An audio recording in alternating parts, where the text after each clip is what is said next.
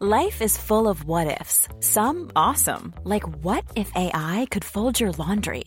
And some, well, less awesome, like what if you have unexpected medical costs? United Healthcare can help get you covered with Health Protector Guard fixed indemnity insurance plans. They supplement your primary plan to help you manage out of pocket costs. No deductibles, no enrollment periods, and especially no more what ifs. Visit uh1.com to find the Health Protector Guard plan for you. Quality sleep is essential. That's why the Sleep Number Smart Bed is designed for your ever evolving sleep needs. Need a bed that's firmer or softer on either side? Helps you sleep at a comfortable temperature? Sleep Number Smart Beds let you individualize your comfort so you sleep better together. JD Power ranks Sleep Number number 1 in customer satisfaction with mattresses purchased in-store. And now, save 50% on the Sleep Number limited edition Smart Bed for a limited time. For JD Power 2023 award information, visit jdpower.com/awards. Only at a Sleep Number store or sleepnumber.com. Ryan Reynolds here from Mint Mobile. With the price of just about everything going up during inflation, we thought we'd bring our prices down. So to help us, we brought in a reverse auctioneer, which is apparently a thing. Mint Mobile unlimited premium wireless. Ready to get 30, 30, bit to get 30, bit to get 20, 20, 20, bit to get 20, 20, bit to get 15, 15, 15, 15 just 15 bucks a month. So, Give it a try at mintmobile.com slash switch. $45 upfront for three months plus taxes and fees. Promo rate for new customers for limited time. Unlimited more than 40 gigabytes per month. Slows. Full terms at mintmobile.com. Ready to pop the question? The jewelers at BlueNile.com have got sparkle down to a science with beautiful lab grown diamonds worthy of your most brilliant moments. Their lab grown diamonds are independently graded and guaranteed identical to natural diamonds, and they're ready to ship to your door. Go to BlueNile.com and use promo code LISTEN to get $50 off your purchase of $500 or more. That's code LISTEN at BlueNile.com for $50 off. BlueNile.com code LISTEN. There's never been a faster or easier way to start your weight loss journey than with PlushCare. PlushCare accepts most insurance plans and gives you online access to board-certified physicians who can prescribe FDA-approved weight loss medications like Wegovy and Zepbound for those who qualify. Take charge of your health and speak with a board-certified physician about a weight loss plan that's right for you. Get started today at plushcare.com slash weight loss. That's plushcare.com slash weight loss. plushcare.com slash weight loss. Since 2013, Bombas has donated over 100 million socks, underwear, and t-shirts to those facing homelessness. If we counted those on air, this ad would last over 1,157 days. But if we counted the time it takes to make a donation possible, it would take just a few clicks. Because every time you make a purchase, Bombas donates an item to someone who needs it. Go to bombas.com slash ACAST and use code ACAST for 20% off your first purchase. That's bombas.com slash ACAST, code ACAST. The following is a presentation of the Force Center podcast feed.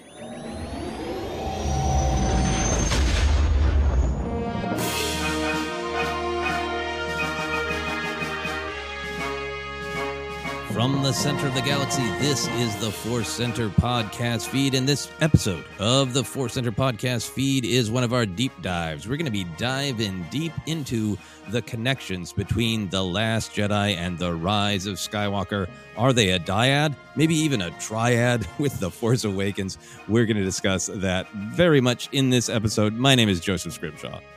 I'm Ken Napzok. This will be a fun episode to uh, really get into some things and maybe even pull back some curtains on doubts and thoughts and questions we have, but where we ultimately land on these movies. Uh, no hot takes here, just long sips on uh, deep, deep ruminations. Let's sip the deep ruminations, which sounds like a really great, maybe kind of a dark craft beer. It does. Yeah, available uh, at local gastropubs here. In, uh, yes, yes. Uh, before we get into it, uh, we want to let you know that today's podcast is brought to you by Audible. Audible, get a free audiobook download. There's a little Jerry Lewis moment there for me, so I'll start again. Today's podcast is brought to you by Audible. Get a free audiobook download and 30-day free trial at audibletrial.com slash center. Over 180,000 titles to choose from for your iPhone, Android, Kindle, or MP3 player. Uh, this week we are recommending Light of the Jedi by Charles Soule, the first book in the new High Republic storytelling. The second book, uh, the adult book, uh, is coming out soon. So if you haven't started in the High Republic, why don't you give a listen to Light of the Jedi so you're all caught up? To download your free audiobook today, you can go to audibletrial.com slash center. Again, audibletrial.com slash center for that free audio book. And Ken, do you have another offer?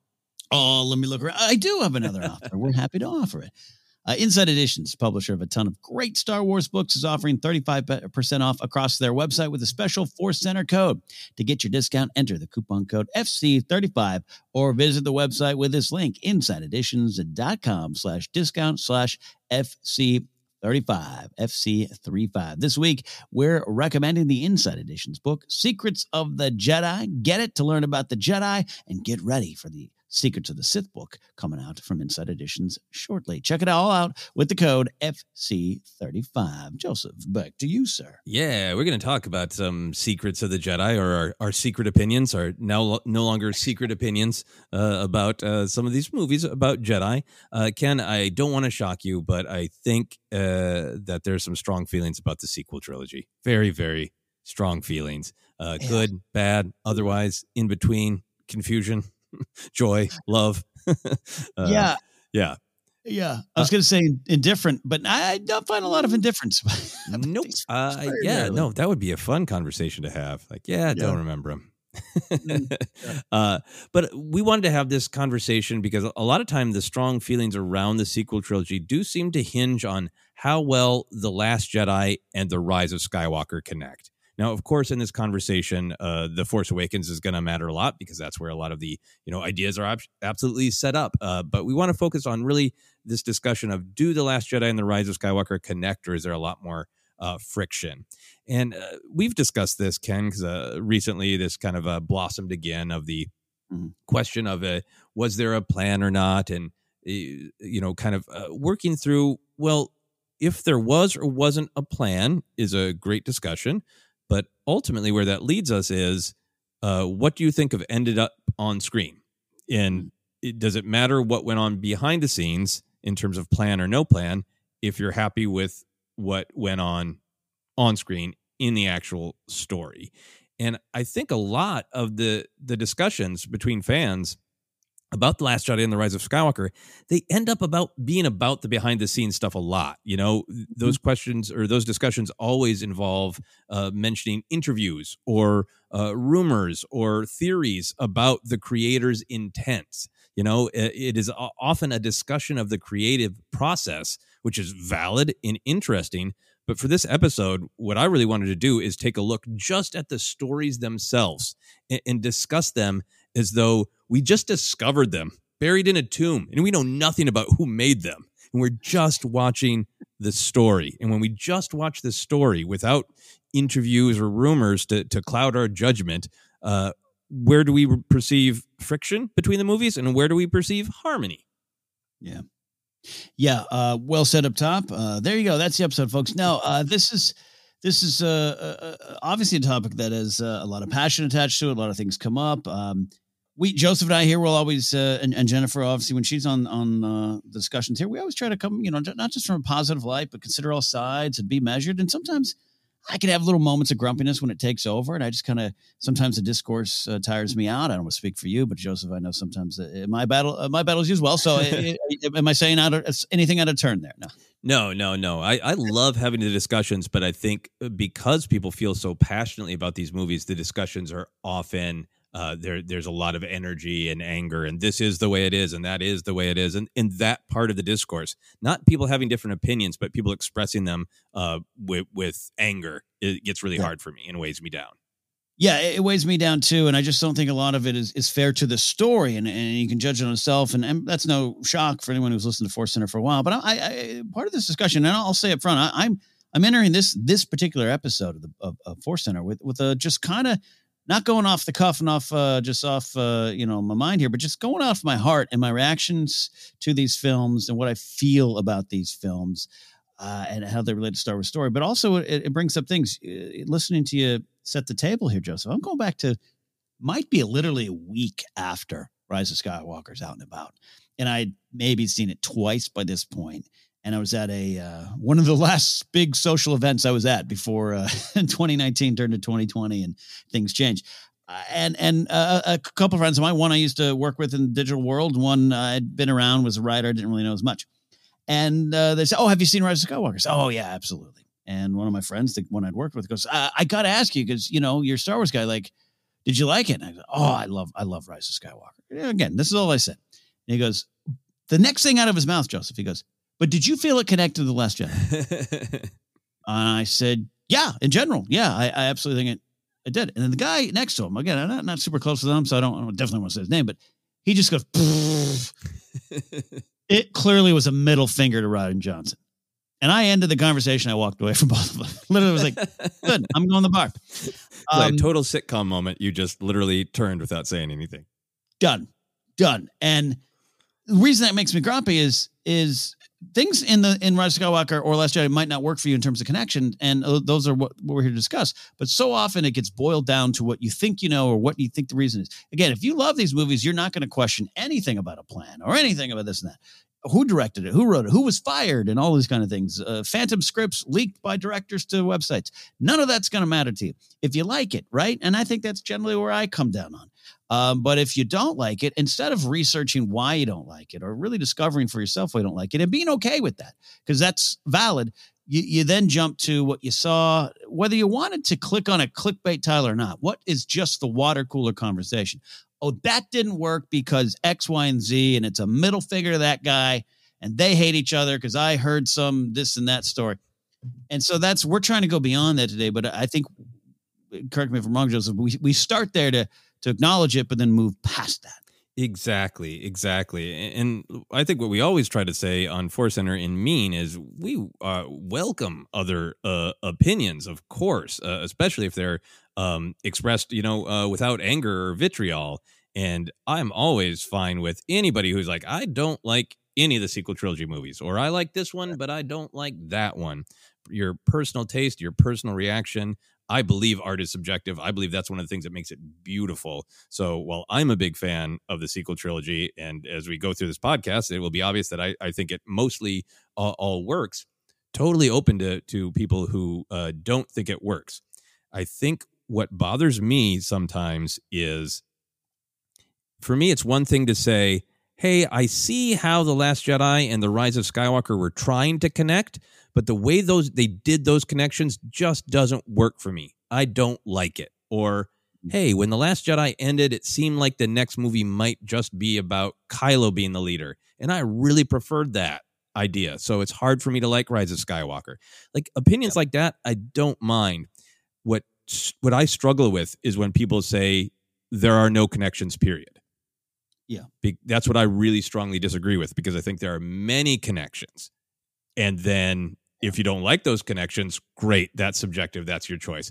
But the thing that makes me grumpy and makes me want to go live on an island uh, and and uh, and drink thala-siren milk uh, and get it in my beard is that idea that there just aren't connections. Yeah, yeah, and I, I don't like uh specifically Star Wars movies. Just the uh they should have done this type of train of thought because often the things that are suggested, I'm like, yeah, that sounds great. Uh, they didn't do that though, and they did this. So what do you think about this? Uh, that's there. And look, art is subjective. I just lived an example. I had never seen the movie Inception until last week. Uh, Grace and her family in town. They we put on uh, Inception at home at the home theater and had some popcorn, and uh, I didn't like it. I was like, yeah, I get you. Not for me. Didn't connect. I, I like Nolan stuff, so I'm, it's that's not an issue. I, I I even like Leo DiCaprio. I'm I'm here for that. I get, eh, eh. I don't like it. And you know, I may or may not have been kicked out of the house for four days, which I understand. Like it, it was a thing. It's art is subjective, and and uh, I just I wasn't like, and Nolan didn't have a plan. it just was. It didn't work for me. So we're here for that kind of stuff too. Yeah, yeah, and and if you come from the perspective of why you care about it not that it didn't have enough of an overall plan and because of that you feel like that is the reason that you don't like the film. That is totally understandable but what we want to do today again is just just dive into the stories. Forget uh, what percentage was planned what percentage was uh, yeah, made up uh, uh, as they went uh, and just dig into what's there in the films and, and are is there friction is there harmony? So, with that in mind, um, I think we've already made it clear that you know you and I are both fans of both of these films, which is also you know I think a part of this journey of there was such backlash against Last Jedi, and you and I were both like, we love Last Jedi. Here's why, and then Rise of Skywalker mm-hmm. came out, and then a lot of people were like. It, you know, but Last Jedi is good and this one's bad. We're like, but we like this one too. it's a, a, hard a hard place to be sometimes. Uh, but obviously, we're both fans of both of those films. Mm. What what is your overall reaction? Um, the films work together for you in the big picture, right? And, and did they right away? Did something change over time? Take me through your your journey of do they work together? They they they work together in the sense that I think uh, let, let me even go back to the beginning. I, am sorry if I'm rambling, uh, but this yeah. is uh, you know, but this is like I said, I, am going a little off the cuff, a, little from the heart. That the, the term emotional canon that we use around here uh, a lot, and and it's something that I think I may have stumbled on. I I I had that point when when my viewing of Star Wars and how I took in Star Wars in 2015, 2016 into 2017 changed. And this includes the books and New Dawn and Rebel and everything uh, Rebels and where I was convinced uh, Zare Leonis was Finn, right? Like, or uh, a family member, and it's all connected. And that staff is this person's staff, which, by the way, are all fun things. And by the way, look at the figure. Uh, Plagueis' staff definitely seemed like it could have been there, but when stuff stuff like that didn't start appearing, and I was a little like, huh. Suddenly the themes and, and and when you came over to my house one day, you mentioned it we were looking back on the origins of Force Center. We're like, let's dive into the themes and even the basic themes of Force Awakens started to change how he took it in. That's where that te- that term kind of comes from. The emotional canon. These are all connected. So Rise of Skywalker, absolutely and never questioned it. There's things along the way that I was like, oh, they did that. Oh, I did that. And I think I'm going to come back to that a lot. I always talk about the execution. Uh, I, on paper, uh, the idea of Palpatine coming back in any way, shape, or form as a, a clone in, in any way, shape, or form, I was like, I don't know if I like that, but I like what it represented. I I like the questions it made me ask, and so that's where I, I have I got to be honest because I'll have some honest things uh, about what didn't work uh, at times, but that never was a problem for me it the the changes and some there are some changes. I really loved the path they took me on, and that's just kind of where I landed on. Yeah, well, that that makes a ton of sense, and and I love you using the term uh, uh, emotional canon mm. uh, because I think that is where where the films really connect with me. Of you know, I'm thinking about well, where where did we leave off with Rey? What was she feeling and wanting? What was true of that for every character? Uh, what does uh, Palpatine uh, coming back mean for the characters? And you know, I think entering it from that emotional standpoint uh, really brings you into the story and away mm-hmm. from the interviews. And and for me, that's where it all really really works. Where well is all of the emotional connections, which we're we're going to mm-hmm. talk about. Um, yeah, the the Palpatine coming back, the announcement, I was thrilled. Um, talked to a lot of people at Celebration right away after the announcement, where people were like, "I'm kind of okay with him coming back, but you know, mm-hmm. I'm not sure about how they're going to do it." And I would give people these like theories about like, well, maybe it's going to be a Sith haunting and his soul will be trapped in an object. And the first sure. act of the film will be, you know, uh, Rey and Kylo competing to to get this because it's a power source. So like, you know, maybe it'll be something like that. You know, think about it that way.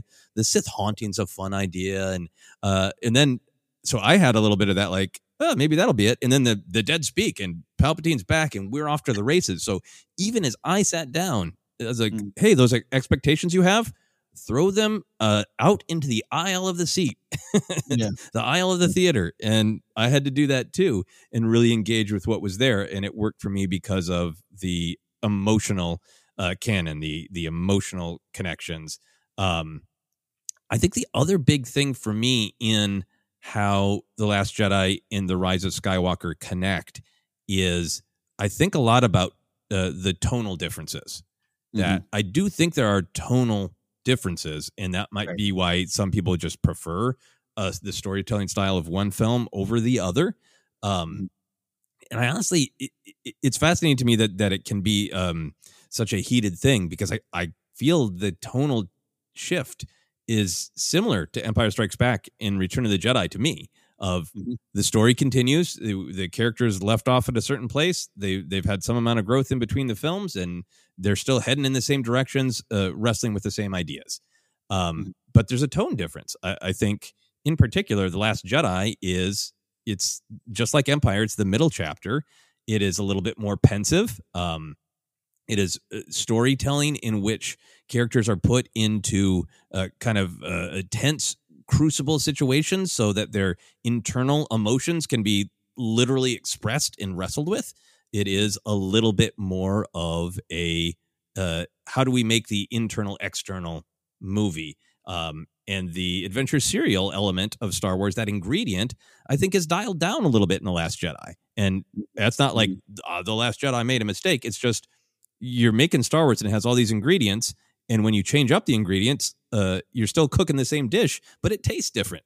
you know, uh, if you use different, uh, different, sp- uh, if you use a drop of this spice in Last Jedi, and then a pound of that spice in The Rise of Skywalker, it's going to taste yeah. different. And I think that's what happens is The Rise of Skywalker is much like Return of the Jedi. It is a little bit more direct.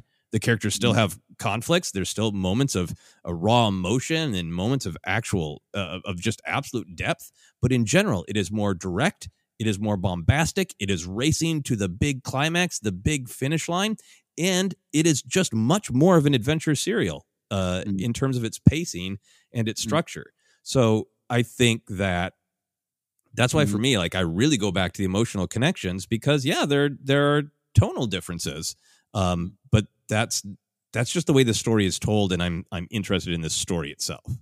Yeah, and, and now really really trying to just discuss these points and what's there in the film, and, and I, am going to try not to be worried about what anyone else thinks uh, out there right now. Sometimes I do. Sometimes I'm like, oh god, you know, I don't want to step on anyone's toes. Uh, I think there are uh, tonal differences, hundred percent total differences, and and at times I don't, uh, you know, it always works for me. But it, it, here's the big confession: if you're ranking films and that thing that we kind of uh, sometimes have to do, or you feel you need to do even uh, by yourself in a room alone, what are my favorite Star Wars films in order? Uh, it's kind of a fruitless uh, uh, pursuit. I always say Empire, Last Jedi, and then the, the list goes on. That still holds true for me. I'm going to say say right now, I much rather enjoy watching Rise of Skywalker. Uh, I actually enjoyed of the three sequel uh, saga films, seven, eight, nine. I enjoyed the most right now.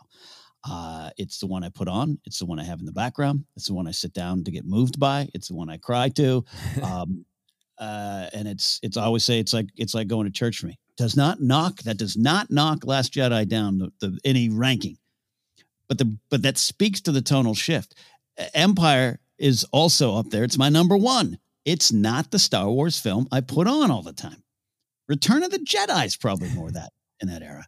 Uh, and and I think we've made some of these, uh, especially me, made clumsy uh, uh, comparisons to like rock music or music in, in general and an album. And you need that tonal shift. So I, I recognize that it's there, and it sometimes seems jarring to me. Like, I mean, other than just a different cinematographer shot it, and different, you know, director was at the helm, that's going to happen but you need uh, for an album to work the art of listening to an album is is long dead in the music business because of digital music and i don't have a problem with that but it's a different conversation. You need the slow meandering uh, introspective ballad that questions everything you know about yourself and then at the end of the album you get the pick me up rock song that takes you to the big end. You need yep. it. And that one moves you just as much as the the the the the, the slow ballad in the in the beginning but it's it's part of the experience. So i acknowledge there's a tonal shift it is kind of different. Seven and nine look more connected, feel more connected just because of who was behind the lens. Uh, but it is there. Can't deny it. Um, but I, I celebrate that difference if that makes any sense. Yeah, no, and I think your your album analogy is really really great. Um, and it, I think even the prequel trilogy, I don't think there is much of a tonal shift because it's the same director and the entire same crew, right? Uh, mm-hmm. But even that, in service of telling the story, uh, Rise of Skywalker, or Rise of Skywalker, excuse me, Revenge of the Sith puts its foot on the gas, right? like, yeah, we've had time to study and develop, and like, but Rise of Skywalker's like, oh, we don't have any room for C-3PO wackiness. We don't even have room for all the battles. We just gotta, we gotta get through all of these huge, yeah. uh, climactic, titanic, uh, you know, duels of the fates. We got to get through them all. Let's go. So even in that one, is the third sort of the third chapter is louder, bigger, uh, more bombastic. Yeah, yeah, revenge indeed. Yeah, and and and yeah, there, there's and there's a you know from from episode one to episode two, there's, there's obviously a big jump in time and therefore a little bit of a tonal shift in just how the movie looks because the way they shot it, the way George was like, "Hey, all the screens now, blue, green, put them all up." like, uh, we get it. Yeah, yeah. I know it feels the same, but yeah, it, it, it, yeah. So, anyways, I don't know my whole overall point other than man, I'll put on Rise of Skywalker, and next thing you know, it's two hours because I've it was like I'll watch a scene over lunch, and my whole day is watching that film.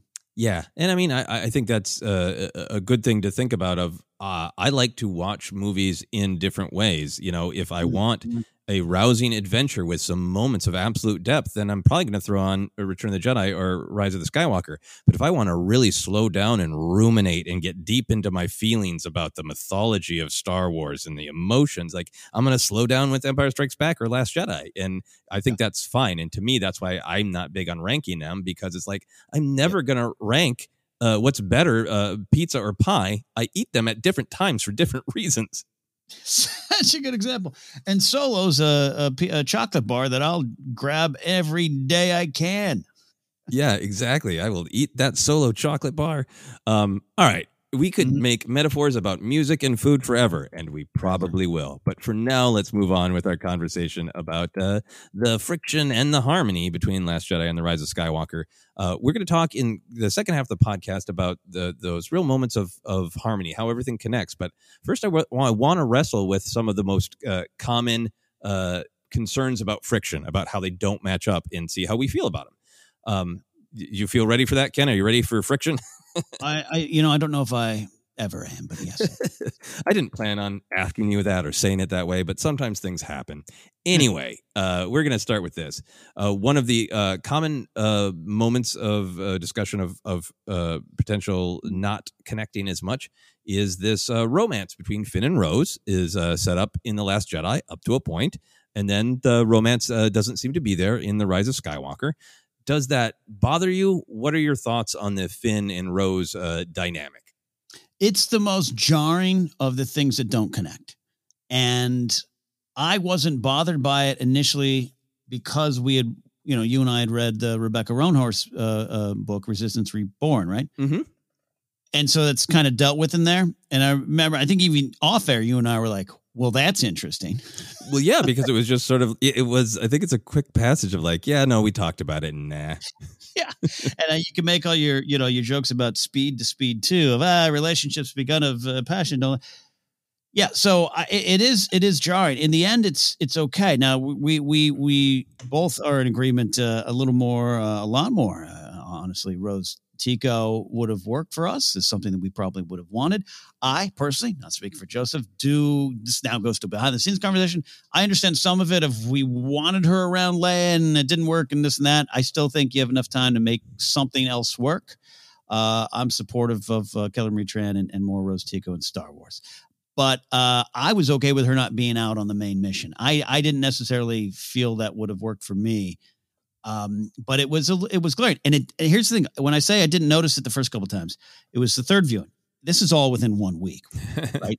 uh, our first viewing, second viewing, third viewing. You and I and uh, our friend Van William and others attended uh, a screening of this, and there was a little after party.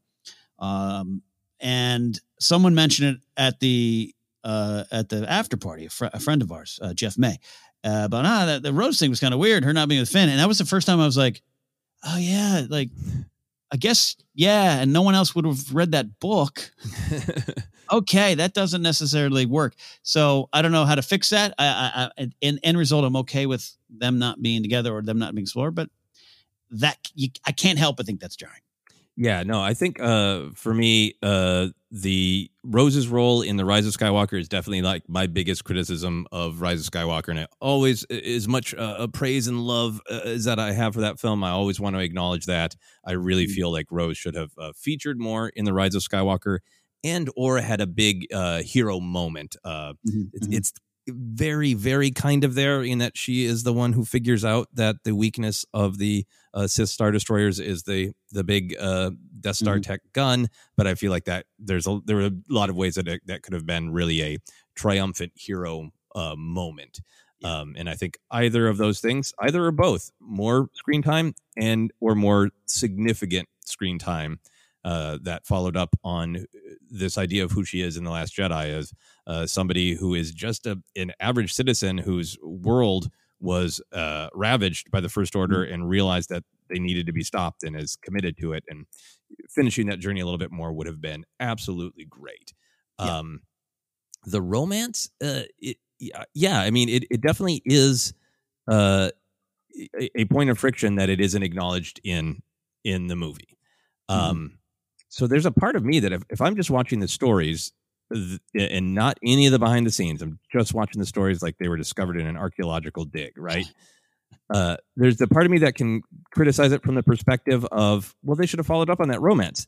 There's other part of me that can criticize it from the perspective of that wasn't a very big romance in the first one. Yes. So I think my romance critique is I wish that, you know, either the kiss hadn't been there and instead it was just a, a, a cheek touch and the love that Rose is talking about is clearly mo much more platonic or sibling or maybe romantic, but not as explicit as that little kiss, Mhm. or follow it up. One or the other. this is one of those moments where I will look back at Last Jedi, and I think I agree with you, even just in the course of this conversation. It's not a giant critique of that moment. I think it's a great moment in term in terms of It's a uh, what- beautiful shot, right? Yeah, beautiful shot. What Rose says is a pretty powerful statement that gets used a lot, and you and I feel connects to a lot of other Star Wars stories. Yes. Uh, absolutely, including Rise of Skywalker. Again, the emotional canon. That's why we have that term. Don't less about the plot and more about the themes that go straight to George's heart's heart. Uh, well, maybe he has two. He's a hearts at this Time. Lord. Yes. Yeah, I'd, I'd love him to live for 200 years. Um, but I, uh, I that that mm, romance did uh, it fell fa- flat for me in Last Jedi. So, you know that there there again too might have been why I had less. Uh, it was less jarring. It was jarring in terms of story, but like cool, yeah, that's great. I'm good with that. They go here, she goes here. I wish her here was bigger. Yeah.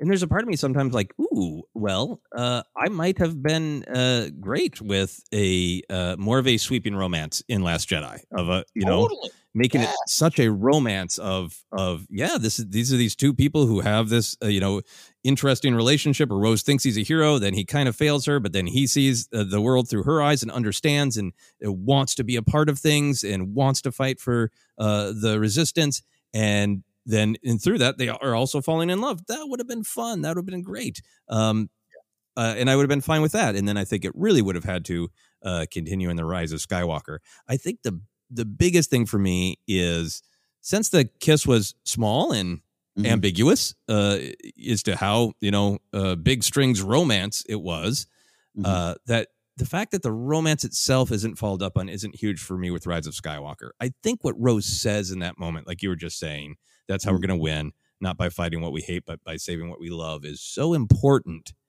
uh, that I think it would have been great to have a more direct follow up on that in the Rise of Skywalker. I think it is followed up on in action that Mhm. characters takes and, and in themes. Uh, but this is one of those moments where I was like, well, it might have been great if if you know when when Rose is uh when Finn is refusing to turn around and, and wants to take down the Star Destroyer Mm. in Rise of Skywalker and telling telling Rose it's okay uh, when she is worried about him not making it back to the transport. Uh, be like, what would have he? What would have been like if Finn had been like, "It's okay, Rose. I, I'm I'm doing what you taught me." You know, I'm Right. I'm say, and I thought about that, and then uh, that's in the novelization of Rise of Skywalker.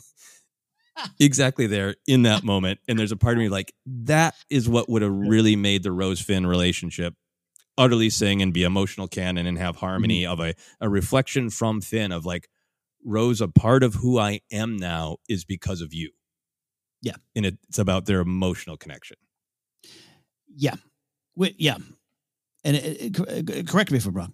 The fact that it's in the novelization, uh, other than Rae Carson being very intuitive as, as a storyteller herself and picking up on that moment, it just there there's notes maybe to me being played there that we just don't hear, and that does not that you know now now just reviewing a movie like it, things need to be in the movie. I get it, but yeah, it, it shows to me that it's part it, it's it's there. It's just it being more explicit would have served that better. Yeah, and that's always the question as uh, as a writer of is this idea clear through the actions? Right. Then that's much better than saying it. But then sometimes, every once in a while, you find a moment where no, the it needs more. And I think maybe that was a moment that ultimately did need more for me, in my subjective opinion. Uh, any other thoughts on this one before we move on? No, I just think the camera should have whipped over, and Beaumont Kin would have been like, uh, "Oh, they have a appreciation for each other, and uh, their lives are forever connected." Yes, I think uh, I think uh, Beaumont Kin uh, not as great with exposition as I think uh, Larma D'Acy is. So I think uh, there should have been a report from Larma D'Acy on how romantic relationships are going within the resistance itself. Yes, Solid stuff. All right. One of the next moments of potential friction uh, that that uh, fans discuss is Rey's past. Right. This is one of the big ones uh, that people do. Uh, I think have really strong emotional connections to Rey and her story. So I always want to give the utmost respect to. I know Rey's story is really important to people, and, and they connect it to their own lives. So it, we aren't sometimes just talking about Rey. We're talking about real people's real feelings about their real lives, and I have the utmost respect for that. Right. Um, but in The Last Jedi, uh, Kylo looks into Rey's mind and finds what he believes to be true, uh, or rather, what, what she believes uh, to be true, uh, that her parents uh, sold her off, uh, so she's no one. And in The Rise of Skywalker, Kylo reveals he only saw the part of the story that Rey knew, and he now knows the full truth. she's related to Palpatine. So, does this work for you? And if not, or does this bother you rather hmm. and if if it doesn't bother you do you understand why it bothers some people I 100% understand why it bothers other people on a lot of levels just from the uh she's a palpatine uh well that wasn't really we didn't feel that was there before. Or the the, the personal journey stuff when someone connects to a fan a, a fan or a viewer or listener whatever connects to a character or storyline and it becomes so personal uh, and and and then something happens to that character that might knock that fan off their uh, off their game a little bit in the sense of just like, well, now I you know I was drawing inspiration from that story. I needed the story to go that way. Uh, whatever it is, I I I always want to express that I, I respect that. I sometimes get a little grumpy with it when it's used again as a critique for a film or a TV show when especially when I think I like when a character goes something or makes a choice, there's more lessons for someone else then. So I think you're cutting off inspiration for other people too. Yes. Um, and I, I, I, as fans, we all should look beyond ourselves. And, and so that's where I'll, I'll say with that. But yeah, uh, I know some people, I friends of mine who are like, I needed this out of the Rey's storyline and I didn't get it and upset at that. Uh, there's no part of me, no f- 1% fiber of my being that's going to take that away from them.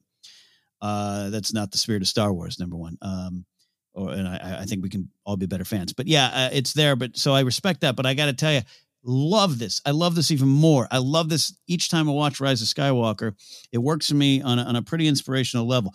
Uh, I, I, I'm uh, anyone who's maybe relatively new or has not listened to you know your uh, Star Wars counseling, Joseph on Rey's journey. Uh, still one of our more uh, popular downloaded episodes for good reason. Uh, I, I can't keep up with your words there, but for me, the gen- the general thing on it is like, yeah, I, I, think Rey was from wanted to, you know, discovers she's from nowhere in a way, then discovers a little bit more, and then kind of chooses to go back to nowhere. Uh, and that's a that's a TV guide summary of, of what's going on. But I draw inspiration from uh, the things that are presented because it's the next part of the story. I just love hearing the three parts of the song of Rey and her journey and who she is, the wanting to to be connected but too afraid to step into the larger story. Just unlike Luke always dreaming like I got to get out of this place. Rey going, I want out, but I can't leave. And there's reason I did. And I'm stuck here and I don't want to move forward and I don't feel I belong. And then you climb the steps and you are part of the story. You you are not just in it, you are. And, then and then wanting that connection and having that connection batted away because nah, you're you have no connection. You don't belong here. You're nobody there was no part of me that felt that that was the end of the journey.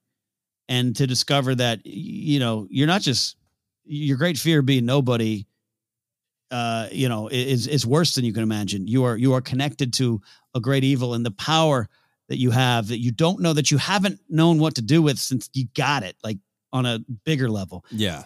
Can be used uh, can can destroy people can hurt people. Bb8 getting squished in the beginning of the film sets this tone right? So simply uh, I just it's a three part song that I just I just love where there again comes the music stuff. Well, I love where it ends up, and and I'm moved by her choices by standing up to Palpatine at the end. You want me to hate, but I, I I'm not going to hate. Not even you. Yeah, a, a, true Jedi moment. Um, yeah, I think for me the um, I I do understand why this one can be very emotional for people because if you live for two years with this idea that Rey is a is no one. She's not connected to any other family. She's entirely defined by herself and her own journey. You know, um, I, I, think Star Wars has this very important balance of saying the individual is important. You need to choose who you need to be and you need to find your own inner strength, but also uh, we are all connected and community and connection matters and Mm. that that no one challenge is really about um, the, the individual side of it of, of who are you going to decide to be um, and i understand why people would gather strength from the perspective of you're not defined by a name that came before you or a bloodline came before you. You are defined by you.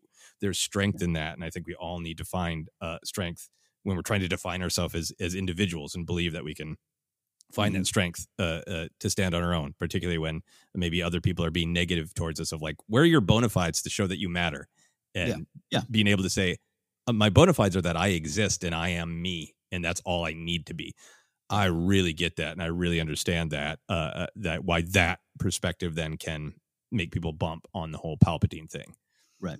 but what really works for me, if you strip away any of the behind the scenes and who planned what when and who should have what when, and just watch the story, the emotional journey of Kylo and Rey on this point just sings for me, right? Because Kylo is this tragic character who is mired in darkness, uh, but is being pulled to the light and he deeply doesn't want to be alone. He wants to be seen by Rey. He wants to be understood by Rey. He wants to be joined by Rey, but still being enraptured with the dark side. Uh, He manipulates her horribly, right? And uh, even if he believes that her parent that he saw the truth and that her parents died, uh, just sold her off uh, for drinking money and died, he says it in the most hurtful, manipulative way possible. He's not trying to build her up. He's not trying to say, you don't need any name to define you. You just be you. And that's great. He's not giving her a thumbs up. He's saying, what you've always wanted is longing and connection. And guess what? You don't have it. You're nothing. You're no one, but I'll give it to you. Right. It's a hurtful manipulation of the truth. And then when he finds out this other level of truth that she is uh, related to Palpatine, he does the same thing, still mired in his darkness, wanting to connect with her. He is manipulative again and saying, You're destined to fall to darkness, just like I am. This is less about you, Rey, more about me, Kylo. I want to believe that I couldn't have made the choice of anything else. I was just destined. It's in my blood. It was going to happen. We're destined to darkness, both of us. So again, he is telling her her truth in a way that is manipulating her.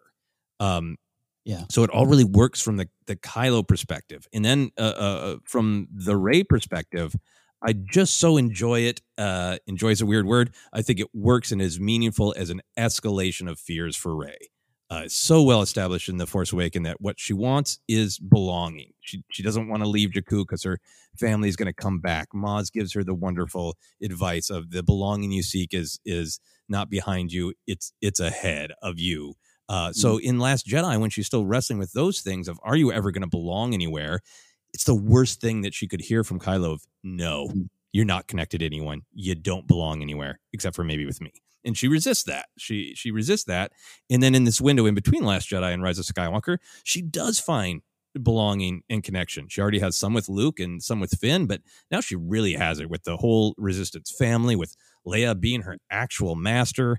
Uh, and then, yeah, everything that she's going through with her powers, which we'll talk about more, is worrying that she can't entirely control them and master them and that she will hurt people around her and that she will lose a little bit of this belonging that she's finally found. And that's the perfect escalation then from Last Jedi, where Kylo plays on these fears of, well, now that you have belonging, you're going to lose it because you don't get to choose who you are. You are destined to be not just no one, you are destined to be the worst thing in the galaxy. And it's just such an esca- great escalation of Rey's fear of, I fear I don't belong. Oh, now I do belong. Now I fear I'm going to be the worst thing ever, which is someone who is destined to hurt the people I love, and I don't get a choice in it.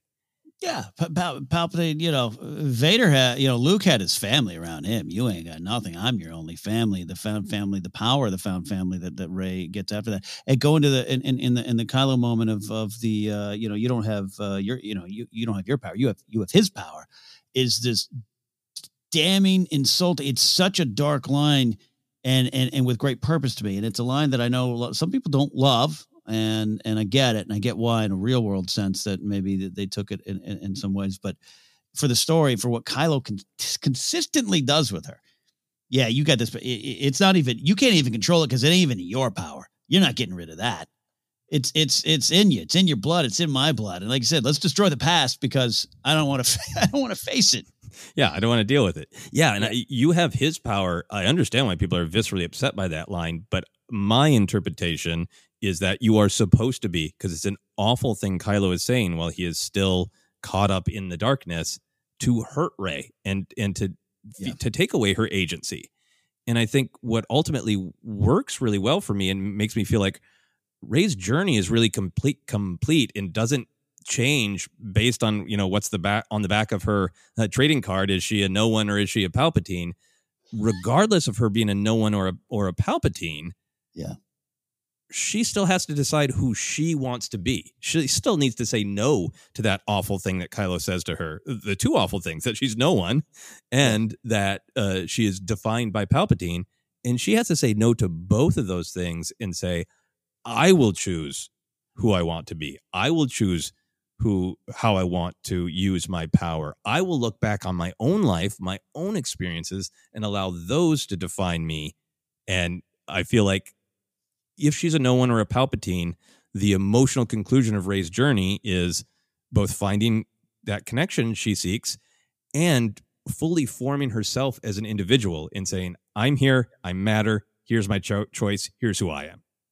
And, and and and this, if if I go back to what I was kind of saying up top, is why why I often say she kind of chooses to be from nowhere. What what I mean is, you've just explained my own point better. of of Kylo saying you're no one.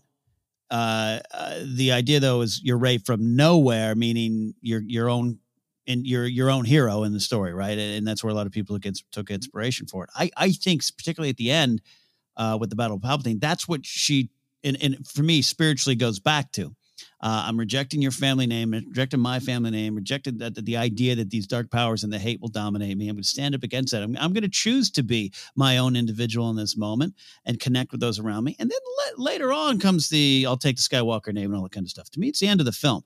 But to me, the end of that that that uh, that direct A to B journey is is her standing up to Palpatine in that moment and, and the not hate moment. And I think a lot of that goes back to even what, what Kylo's saying in that moment. Their scenes are just the best together. I love them. Mm-hmm. Uh, so moving and, and just that the the the the anger and, and again I, I, just i think sometimes that moment of, of you don't have you know your own power you have his power i don't mess up the quote because i always do um that, that, to me that wasn't a that wasn't a shot across the bow at last jedi no. It was such a powerful moment for Kylo, an a hole. He's an a hole at that moment, doing bad things.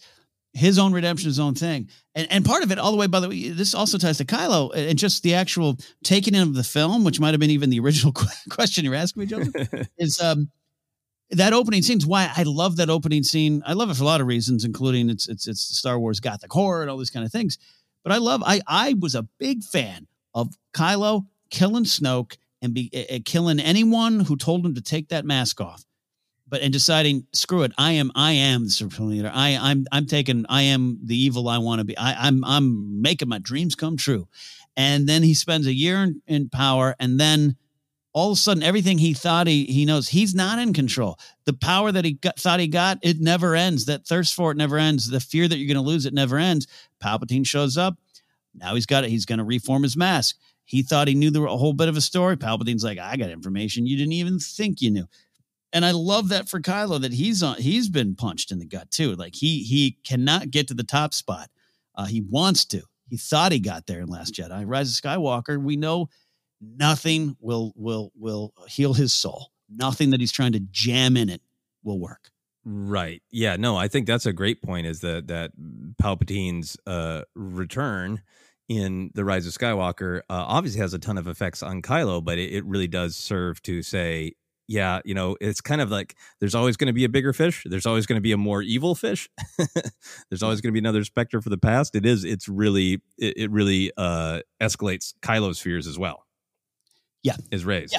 Um, yeah, I think last thing for me about the the ray's journey and, and that connection of uh, people, you know, very pointedly Kylo and Palpatine, men trying to tell Rey what her power and what her identity is, mm-hmm. is that ultimately in, in, Rise of Skywalker, she really does uh, demonstrate that it's it's her power and she does choose how to use it. She chooses to use it for the light.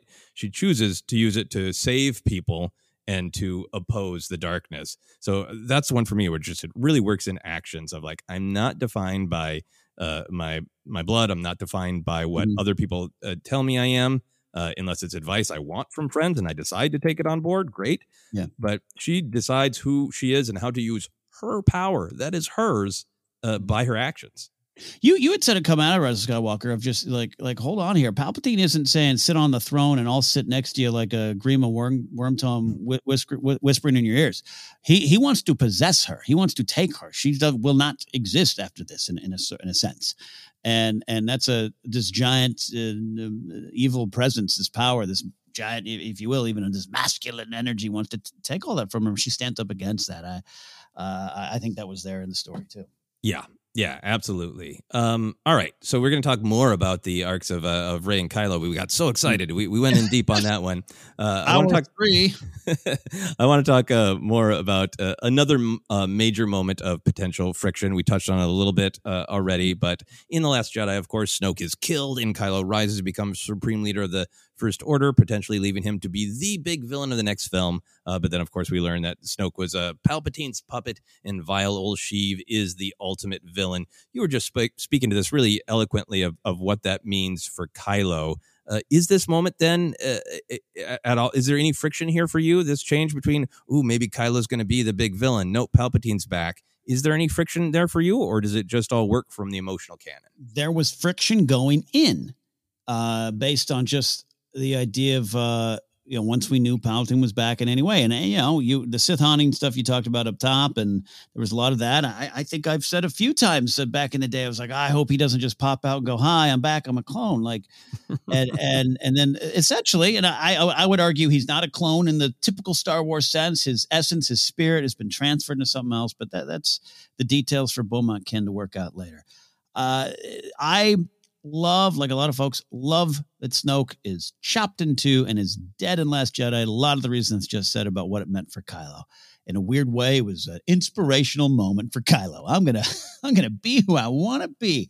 Uh, I was worried though going into the film, like, all right, but then what was bad? Because I wanted the answers. Where was Rae Sloane? What happened here? Give me, give me the Wikipedia entry on the First Order.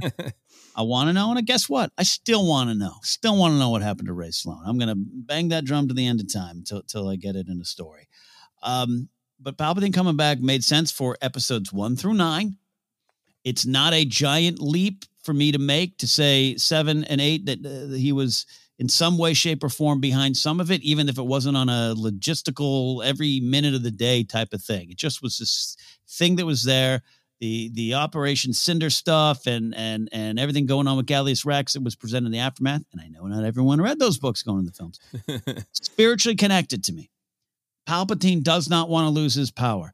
Palpatine uh, lost, he lost big, and he can't accept it. He can't peacefully move on. That's not what Sith do. That's the big question that it served. And so for him to come in and just to be like, yeah, you thought you thought you won. You didn't. You thought you were worshiping that burnt mask uh, uh, of this fallen Sith Lord, and and you don't even know that he he turned good in the end, or whatever we we think Kylo or Ben knows uh, about that story. You know, yet to really be nailed down. Uh, Palpatine just shows finally shows back up. I'm playing the long game. I am the Phantom Menace always there in the shadows. It spiritually connects to me. I always say it's the, it's it's it's how you execute the idea. And that opening scene just batted me across the face. Like, boom, it's all out the window because Palpatine's back. Kylo's scared. Uh, Rey is something else. And, and, and, and it never was a point of friction from that point on. But going in, it was. Yeah, no, I, I know exactly what you mean about the point of friction. You know, we discussed that. Um, we've discussed before the somehow Palpatine returned, and should should the uh, the actual return of Palpatine have been uh, explained more in the film? Because that's a thing that people bump on, and sometimes I feel like, well, if if that had been made a little bit more uh, clear in the narrative of the film, then that would just not be a distraction for people, and that would be swell. So we could get to all this great stuff that you and I are talking about. But mm-hmm. Uh, setting that aside, I mean, yeah, I think uh, Palpatine, eh, you can follow his his journey, and it it makes sense. Uh, this this uh, master Sith planner who is never going to uh, uh, let go. Uh, he is f- fulfilling his own words from Revenge of the Sith of all who gain power are afraid to lose it. He's clinging to power. He's clinging to life in this rotting body hanging from a claw. uh, You know, Mhm. plotting in the shadows because that's all he can do right now, and and or just get a, a young, force strong body Yeah. to ride around. So it all makes sense from Palpatine. It's it's enjoyable from the whole arc of Palpatine's story. It's enjoyable for me that he is the big bad of these nine films of the Skywalker saga. But it- we already talked a little bit about how he kind of serves Rey's story by taking her fear of her power and could it be used to hurt people and making it really concrete. Uh, So he's a way to really actualize uh, uh, and make concrete Rey's fear. But he does the exact same thing for Kylo, right? Because exactly what you're saying, Kylo's uh, main issue throughout these films is that he wants to escape the past. He feels like he couldn't live up to his famous, uh, all his famous parental uh, figures. Uh, he he was afraid that uh, that they didn't want him. He, he was convinced that they they feared him, that they'd all turn on him. That's why he's telling Rey in Last Jedi all about what he thinks went down at uh, at the temple because he wants Rey to understand why he wants to kill the past, why he just wants to go all all uh, parental figures need to be gone. it needs to be just me. Uh, and he he goes through attempting to to kill them all, right? Um, and and he thinks he has for a little while. For the most part, he's not engaging with his mom, and everyone else is gone. And then Palpatine's like, uh, "Nope, you can't kill the bat past. You can't escape its shadows. You have to face and and deal with them." And he's just this other ultimate parental figure, and he pushes on th- this great button that's very clearly established in the Force Awakens when Rey sees in Kylo's mind and and says, "I see that you're afraid that you'll never be as powerful as Darth Vader." And here you got Palpatine popping up, going, "Become what your grandfather couldn't." He that is Palpatine putting his his broken, gross finger right on Kylo's weakness, right? Hundred percent. I, you know, be hey, be what he couldn't be, but I know you know you can't do it either. Like, I, yeah, I love it. I love it, and and and and and it's all of it's a good tur. Uh, it's a. I I was all on board. Let me start. let me start over. I was all. Let me go back to Snoke and his gold robe. I want to know more. Did he have more apprentices? He said he did, and what's going on? And if if it had just you could have told a version of the story that's seven, eight, nine, you go confront Snoke and win the day, right? That could have been there. Absolutely could have been there. We've seen it before. We've seen it in every other story. The fact that that that that that, that big uh, the big uh, slice of dice in the middle of Last Jedi or towards the end of Last Jedi, it just changed the game. And then this that became much more interesting to me.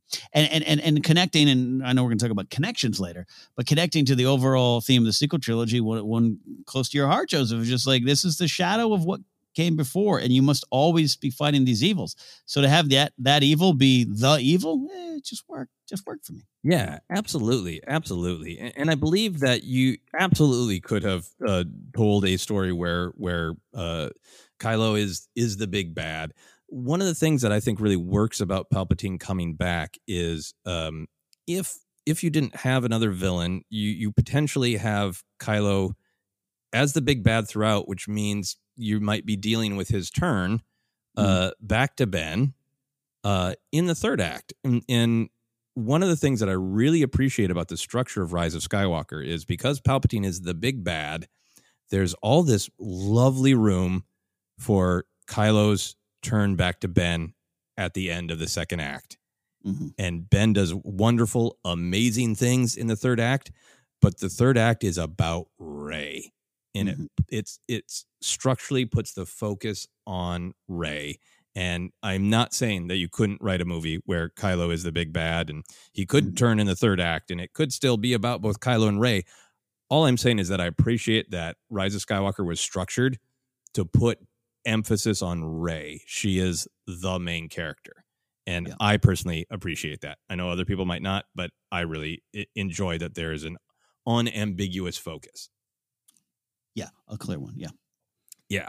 Uh, any other moments of potential friction that you want to discuss before we take a break and get into harmony?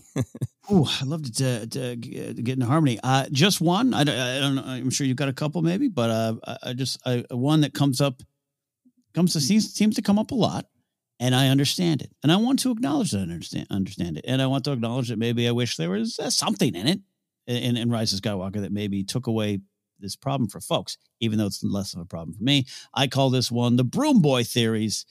Luke and his inspiration for the galaxy and Hmm. what that meant, and how there was a lot of folks like, oh, you know, no one yelled for Luke at the end of Rise of, Rise of Skywalker. Uh, that's just one example that I had given to me. Um, and I still to this day I understand it because that's what part of the piece of purpose of Luke's death, and his death would go on to inspire the galaxy. I am there for that. I still think that's the case. I I I, I push against the idea that Temiri Blagg uh, alone, because he's in the final shot, was meant to be anything more. I I have f- folks still going, hey, where was where was Broom Boy in the movie? you like you wait like you thought Broom Boy Temiri Blagg was going to be in the movie or anyone in the final sequence was going to be in episode nine fighting right now with a laser sword. No, that's Rian Johnson. That's Rian Johnson shooting the shooting himself on film, going, "This was me as a kid, being inspired by the story I just told you, being inspired by the legend Luke Skywalker." It was a f- different ending, but it also served to be in the story, and I think it's there. It's just logically the way they took it from me. It's my interpretation. Luke does inspire. the the, the message travels. Uh, the galaxy gets the gets the word, but that doesn't mean everyone was ready to rise up. Doesn't mean they knew how to rise up. And and you need Poe, you need Lando, you need others to to to lead them. That's what Poe says, and so the, it's a point of friction that I completely understand. I wouldn't have minded a beat Beaumont Kin, our punching bag of jokes today. Be like, well, Luke inspired a lot of people. Maybe we can connect to that message. Like, I get it, but it is the emotional connection, the emotional canon. That's why I want to print it on a T-shirt. That is what is present for me. So therefore, it's a point of fr- friction for others, and I understand it, but I just don't think it exists for me. Yeah, I think for me that is definitely one of like my uh my uh preferences. I, I love that idea and that moment so much of of Luke allowing himself to be seen as a legend. It is such a um it is such a validation uh of the Jedi, which you know is a, a an EU novel that I, I wish I could read, the validation of the Jedi.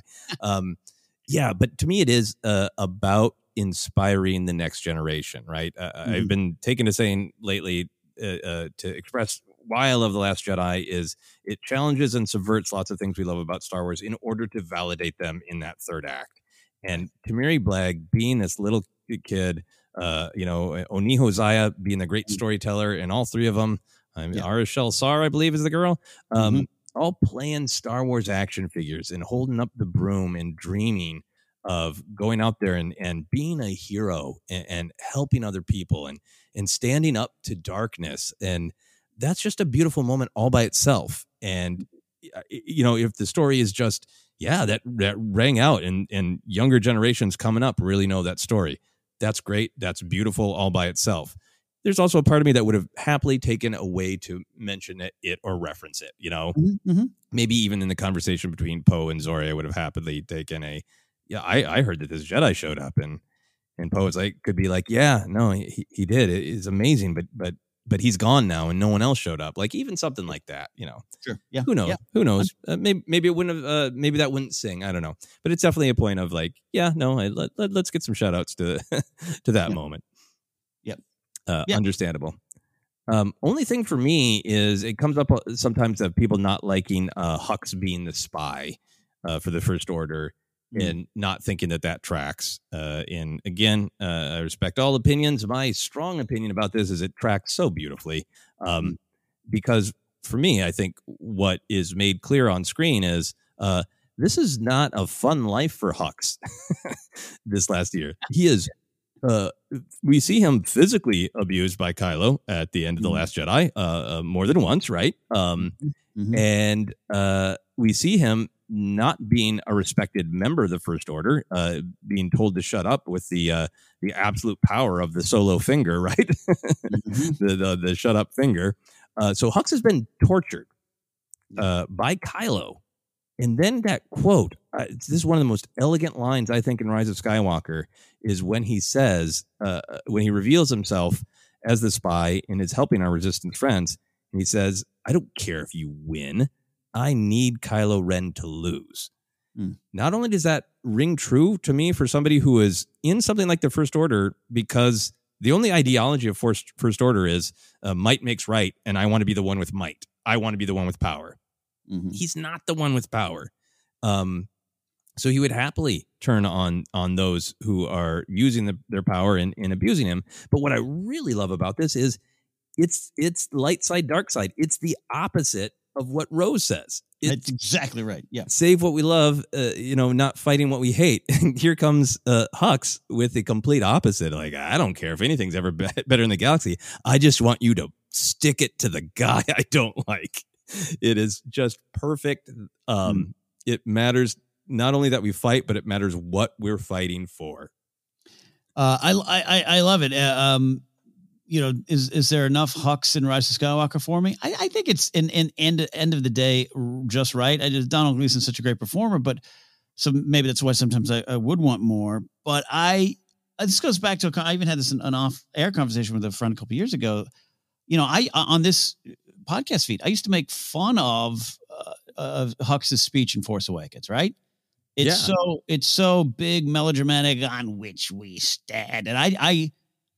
I, I, I, it's not that that was how that was necessarily intended, but it's this big, giant, second generation evil, uh, literally with Brendol Hux's father and the in the Empire now First Order, and then I've always loved that that Rian Johnson, in a way, or Less Jedi, in a way, comes comes along and just says that big blustery evil has no merit, no purpose, no depth.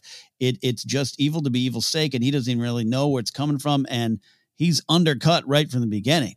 He's not as powerful, and he's bundling, uh, bumbling, and that's why Captain Canady works for me so well because you with those fighters five bloody minutes ago. You're in an, you're an ineffectual leader because you're nothing but rage. You're nothing but anger. You're shallow uh, and, and and I think that tracks for me. Now we're just talking about connections, Joseph. I guess. Yeah, no, a, in. lot of our friction conversation was acknowledging the friction and and then discussing how we think it's harmony. Mea culpa. We like these movies. We warn people at the Yeah. top of the podcast. Yeah. So the slide from Hux uh, being, uh, you know, at the top of the pops and and, and first uh, Force Awakens, sliding on down to where he is just cast aside uh, because he's not saving the day.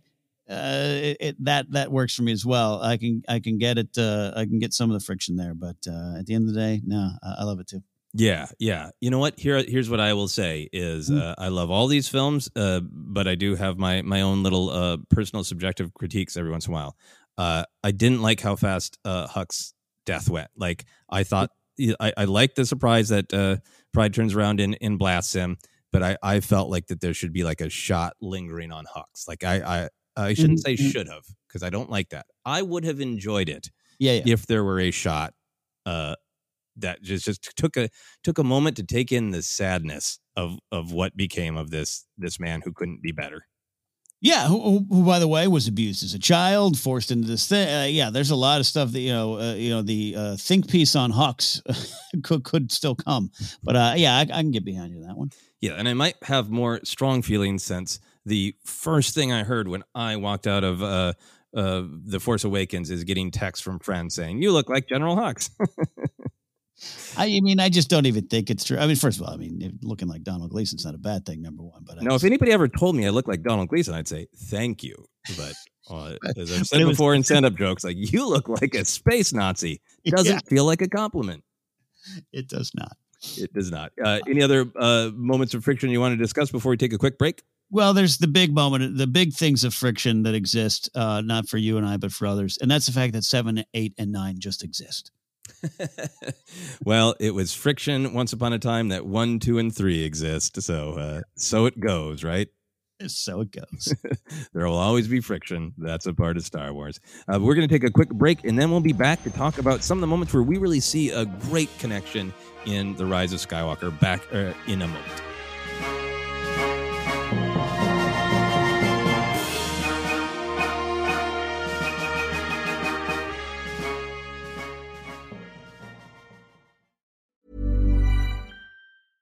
Hey, I'm Ryan Reynolds. At Mint Mobile, we like to do the opposite of what Big Wireless does. They charge you a lot, we charge you a little. So naturally, when they announced they'd be raising their prices due to inflation, we decided to deflate our prices due to not hating you.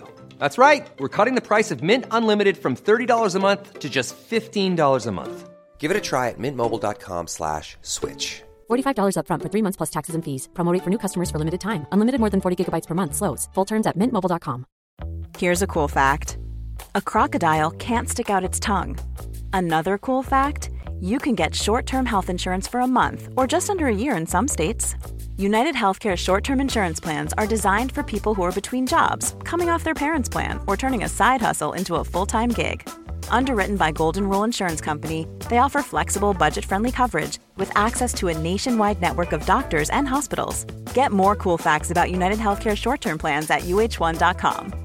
Quality sleep is essential. That's why the Sleep Number Smart Bed is designed for your ever evolving sleep needs. Need a bed that's firmer or softer on either side? Helps you sleep at a comfortable temperature? Sleep Number Smart Beds let you individualize your comfort so you sleep better together. JD Power ranks Sleep Number number 1 in customer satisfaction with mattresses purchased in-store. And now, save 50% on the Sleep Number limited edition Smart Bed for a limited time. For JD Power 2023 award information, visit jdpower.com/awards. Only at a Sleep Number store or sleepnumber.com. Hiring for your small business? If you're not looking for professionals on LinkedIn, you're looking in the wrong place. That's like looking for your car keys in a fish tank.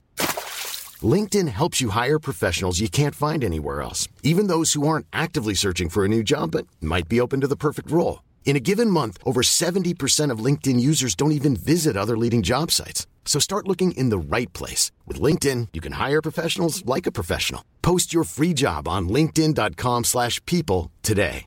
Wow. Nice. Yeah. What you're hearing are the sounds of people everywhere putting on Bombas socks, underwear, and t-shirts made from absurdly soft materials that feel like plush clouds.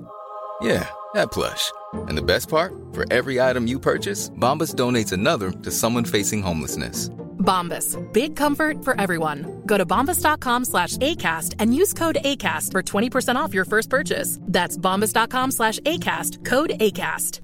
Hey, it's Paige DeSorbo from Giggly Squad. High quality fashion without the price tag? Say hello to Quince.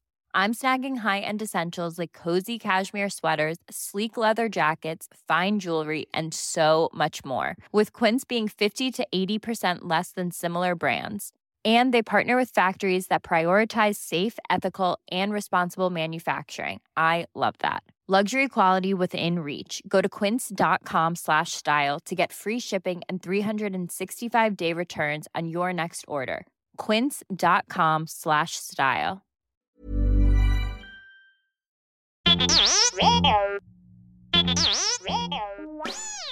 Force Center friends, make sure you're keeping up to date on all the great content from Jennifer Landa.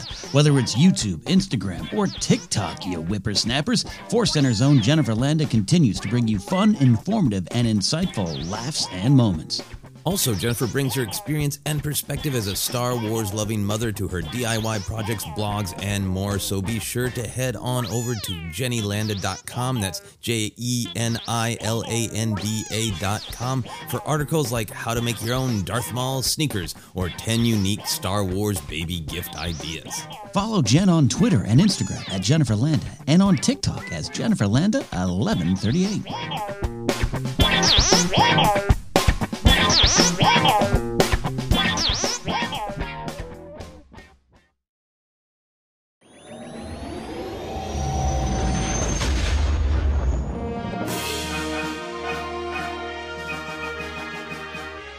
And we are back to finish our discussion about the connections and sometimes the friction between The Last Jedi and The Rise of Skywalker. Uh, we talked about a lot of the, the common things that people bring up about how they feel they don't connect. Uh, now we're going to talk about moments of connection.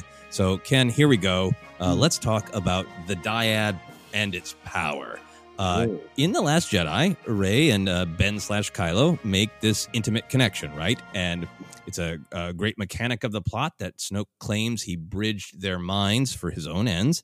Uh, but even after Snoke is cut in half, uh, tongue sticking out, uh, there seems to still be a connection uh, between Kylo and Rey, and then Rey severs it at the end of the Last Jedi. That's my interpretation of when she mm-hmm. closes the Falcon door.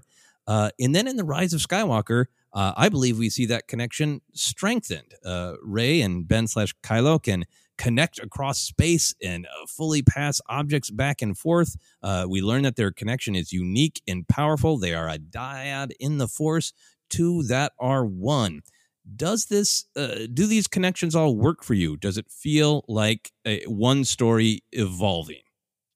It really does feel like one story evolving. It's so funny. We talked about friction a lot of connection uh, ended up coming out of that. Here we're talking about connection, and I sometimes have uh, a, a, friction with the dyad just in some mystical way where I'm like, I don't, I don't fully understand it, but I enjoy it. And one of the reasons, let me just say, one of the reasons I enjoy it, uh, in, particularly in Rise of Skywalker, if if having the dyad just gives you the one scene where he's on Kijimi, she's in his studio apartment on the on the Star Destroyer, and and they get in the lightsaber fight across uh, time, space, and dimensions. Or well, I mean, they were he was float, she was uh, floating above him.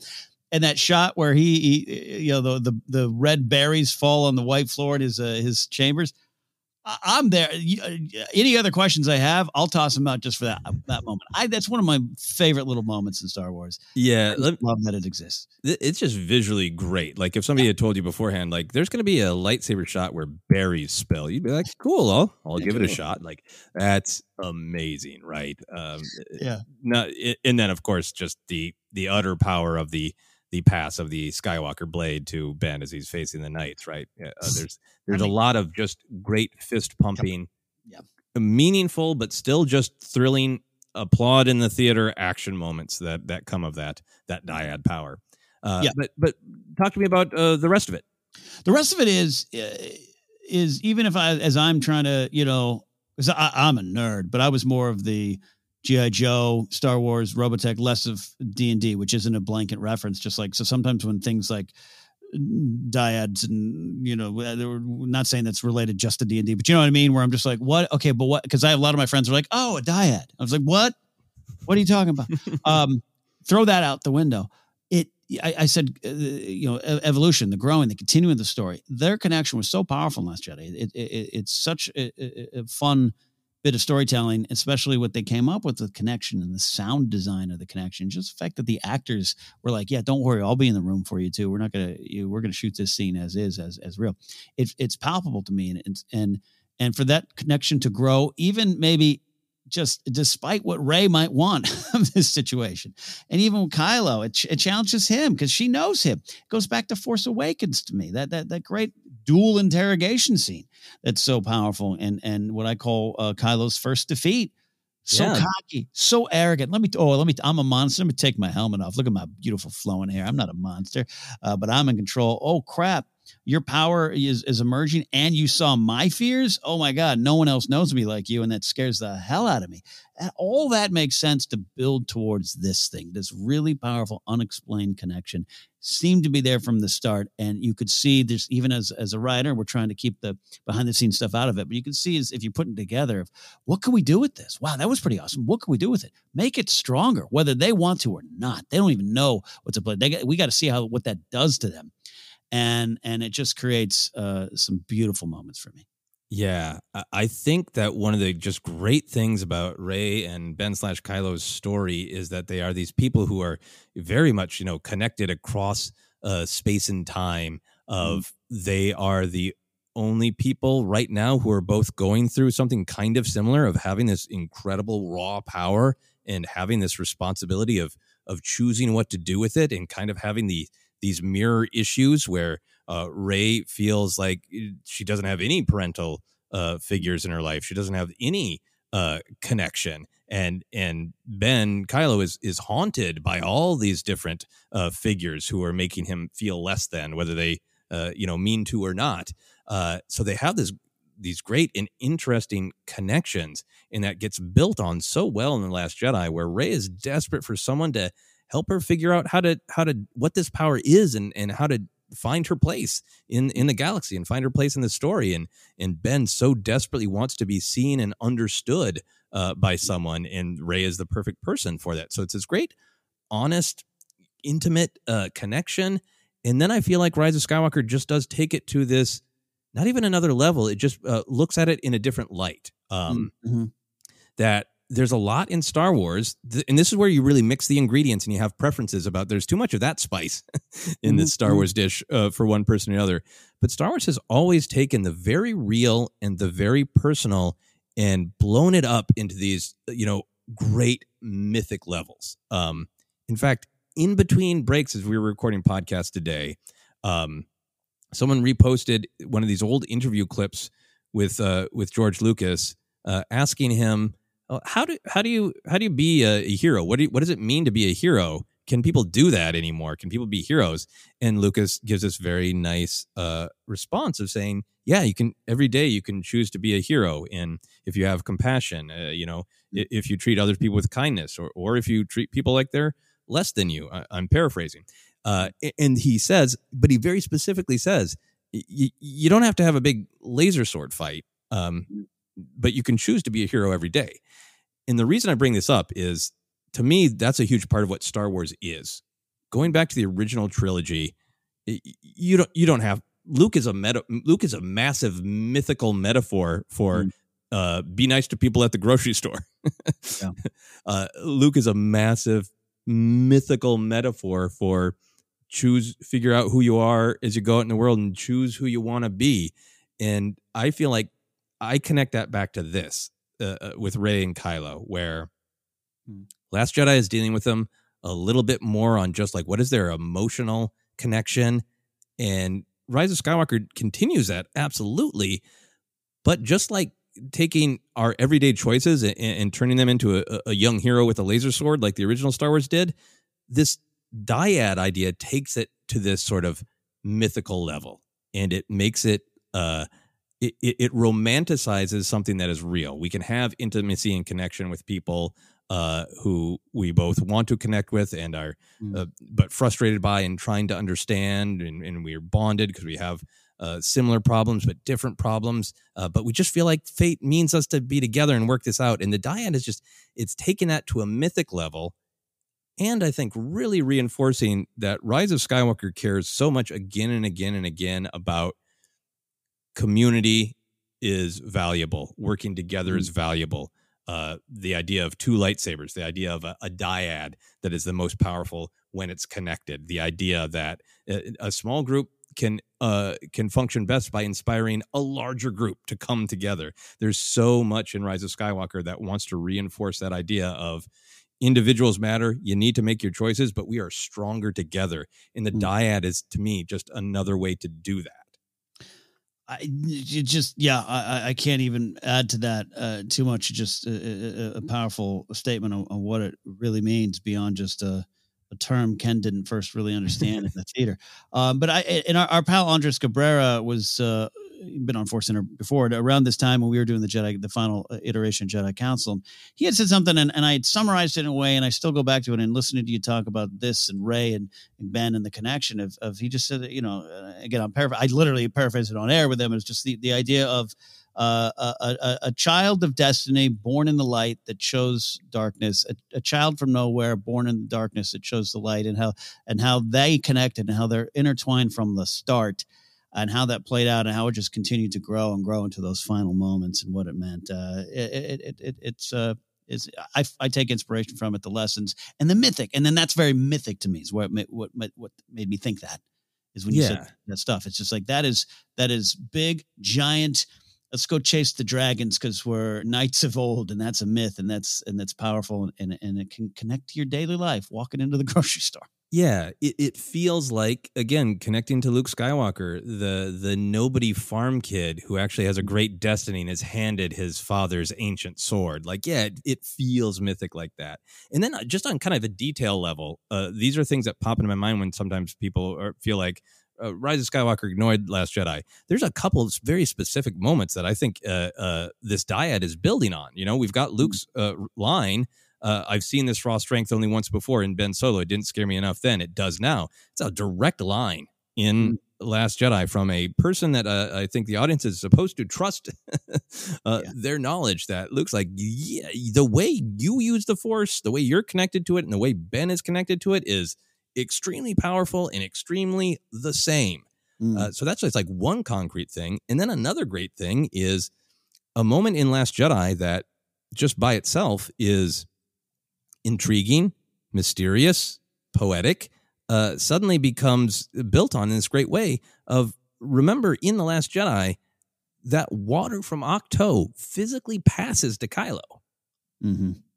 Mm-hmm. and it's a great uh, uh, development when you just watch them as stories of like, oh, they're connecting in Last Jedi, but they're still working it out, and they discover this very Kylo discovers this very small bit of like, how did where did that come from? How did that transfer to me? And it's a great just setup for the realization that they have this intimate power of being able to to pass things uh, back and forth and physically connect through the the mists of space.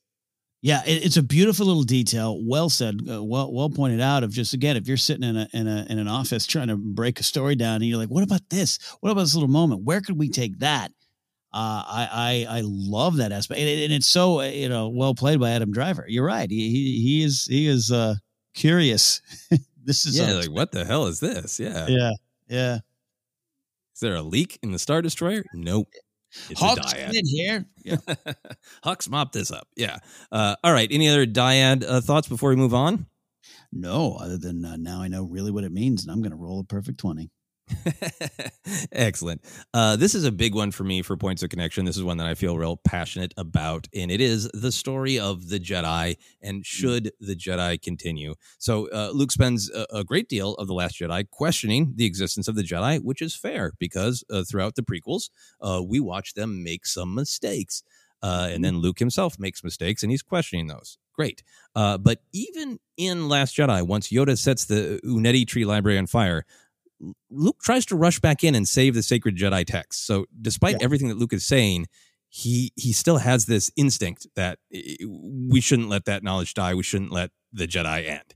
Um, and then, of course, at the end, he he really makes that extremely clear when he mm. projects to Crait at the end of the Last Jedi, wielding the Skywalker blade and allowing himself to truly be seen as a noble Jedi, standing up to the First Order and then to make it even more clear that Luke Skywalker does now believe that the Jedi should continue, he's got that line where he says, I will not be the last Jedi. So there's a lot of doubting in the first half of uh, or more of the last jedi but at the end many moments from luke really really reaffirming the continuation of the jedi so then we get to uh, rise of skywalker and uh, that spirit of yes the jedi should be questioned but they should continue uh, Rey's actively learning from those texts, right? And mm-hmm. when she doubts herself and the Jedi, when she's at her lowest, uh, Luke's spirit is there to help her forward uh, after himself going through his moment of doubt. So uh, that's a little bit of a, a, picture for me of I think how it all is laid out in Last Jedi, and then sets uh, Rey and and Luke on their Jedi journey in Rise of Skywalker. Does this tale of of the Jedi should continue work for you?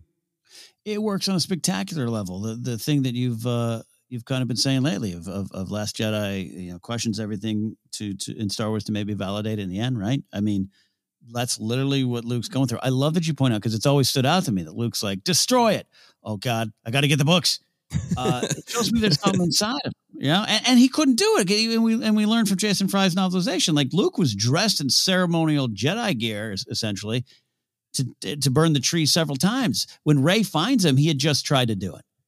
Yeah, essentially, you know, uh, it's the story there. Again, uh, is it a detail beyond the movies? Yeah, yeah, but it's there. It's there in the Star Wars story, and so I love that. And I love, you know, when the trailer dropped, uh, I was at Orlando at the convention when you know the Jedi must end, and and it's it's scandalous, but Luke doesn't end there.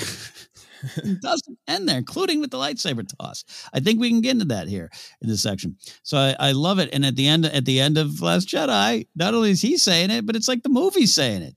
Uh, you know, I've tossed, uh, I've tossed the real, uh, real world, in, in real world discussions, I should say, I, have tossed the prequel Jedi at some friends of mine. I'm just like, look what Lucas is asking here, or, or, look what Lucas is presenting here of how the Jedi were destroyed. We we grew up thinking they were wiped out by the Sith, particularly Palpatine and Vader.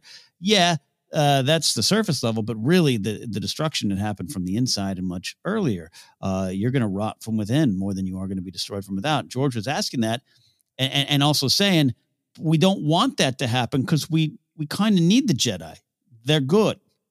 And wanted you to think about that. And, and I think that all connects into, into Last Jedi, into what Luke was thinking, the direct reference to the prequels, and then it's reaffirmed at the, at the end. And then everything where this ends up Rey representing the Jedi, Rey not hearing the Jedi, but then connecting all those kind of things. It, it does flow nicely for me.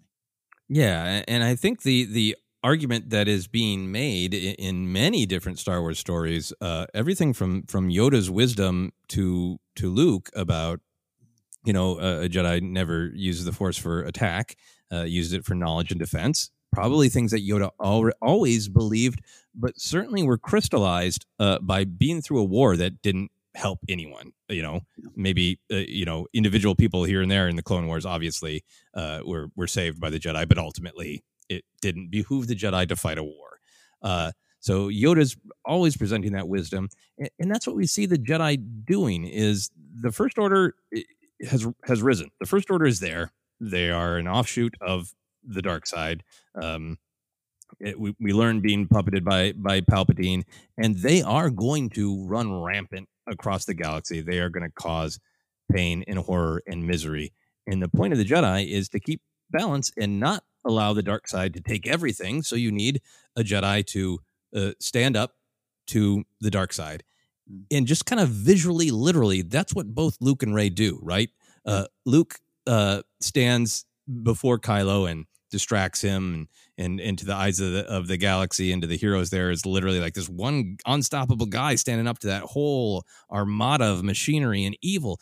But then just on a functional level he's just like i'm literally holding i'm literally holding the dark side back so my sister and all of my friends can live so that the light side can can keep being going on to inspire others.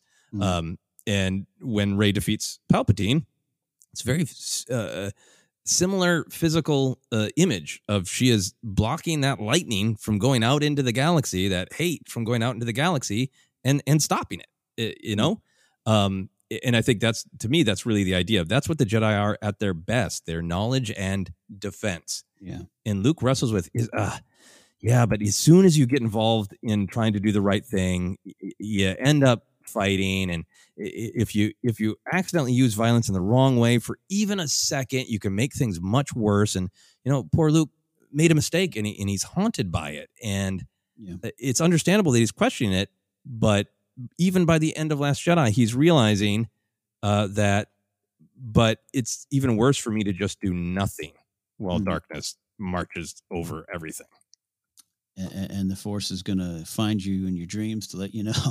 Yeah, exactly. Um, yeah, yeah, great detail from Jason Fry's novel. The Force is even when he's tried to disconnect to him, it he's having dreams where the Force is like, yeah, it's not great to just sit around and do nothing. Yeah, which is again, you know, is, a, a side discussion of just that was a powerful, powerful, um, you know, prologue to the Last Jedi novelization that the clickbait articles then spawned into. Did you know Luke was married? Did you not read what was going, on there? And therefore, it becomes this uh, fandom uh, that uh, is thirsty for only plot details or what they think are plot deals, details, and not the themes and the lessons and, and the purpose for these big modern myths. yes, So books should be used for for knowledge and discussion, not clickbaits. I I 100% stand by that. uh, other thing I wanted to highlight about this is just um, not only is there the the kind of straightforward um, by the third act of the Last Jedi, Luke is taking actions and in saying words that reaffirm the Jedi. So it is, to me, it is not surprising that he is uh, encouraging Rey and Rise of Skywalker to move forward. But it's also there's a real connection between what Luke went through in Last Jedi and the advice that he's giving Rey, right? Mhm. Um, because Luke's journey is about fear. Uh, he failed Ben Solo, and he fears if he tries to train Rey, he'll fail her too. He fears that because he's made mistakes in the past, that if he goes out there and acts as a Jedi, he'll make more mistakes and he'll make things worse. He is acting on fear, right? He even uses the word again. This line I've quoted before this episode when he says to Rey, "I've seen this raw strength only once before." in Ben Solo, it didn't scare me enough then. It does now. He's leading with fear, uh, and then you know in Last Jedi, Yoda convinces him to im- im- uh, accept his mistakes, move beyond that, and you know he goes and he acts in the spirit of the Jedi of knowledge and defense. You know he he saves Leia, and he really in, in saying, "I am not, I will not be the last Jedi." He's really saying, Rey's going to continue this tradition of what I'm doing right now, standing up against uh, the dark side. And then in Rise of Skywalker, when when Rey experiences what Luke did of uh, what she feels was a failure, uh, uh, lashing out, uh, giving into her anger and and, and stabbing Kylo, uh, she says, "I'm going to do what you do, dude. You did. I'm gonna, you know, uh, you." a- angry, upset you from second act of Last Jedi, from first and second act, was correct. Uh, I'm going to just hide away because any action I take, uh, I'm afraid of my own darkness uh, or my potential darkness. Uh, I'm not gonna, I'm not gonna use my power. Mm-hmm. And Luke, having already been through exactly that, has that great line reading of "What are you doing?" Yeah. and is basically saying, "Uh, "Don't do what I did." And he he goes again to that that idea of fear of it was fear that kept me on this island. You know, in in the, in the script doesn't hold your hand there. He doesn't reiterate the le- what happened in Last Jedi and say, "Ah, "I failed Ben Solo, so I was afraid." I'd be like, he didn't. He doesn't go through it, but we saw it.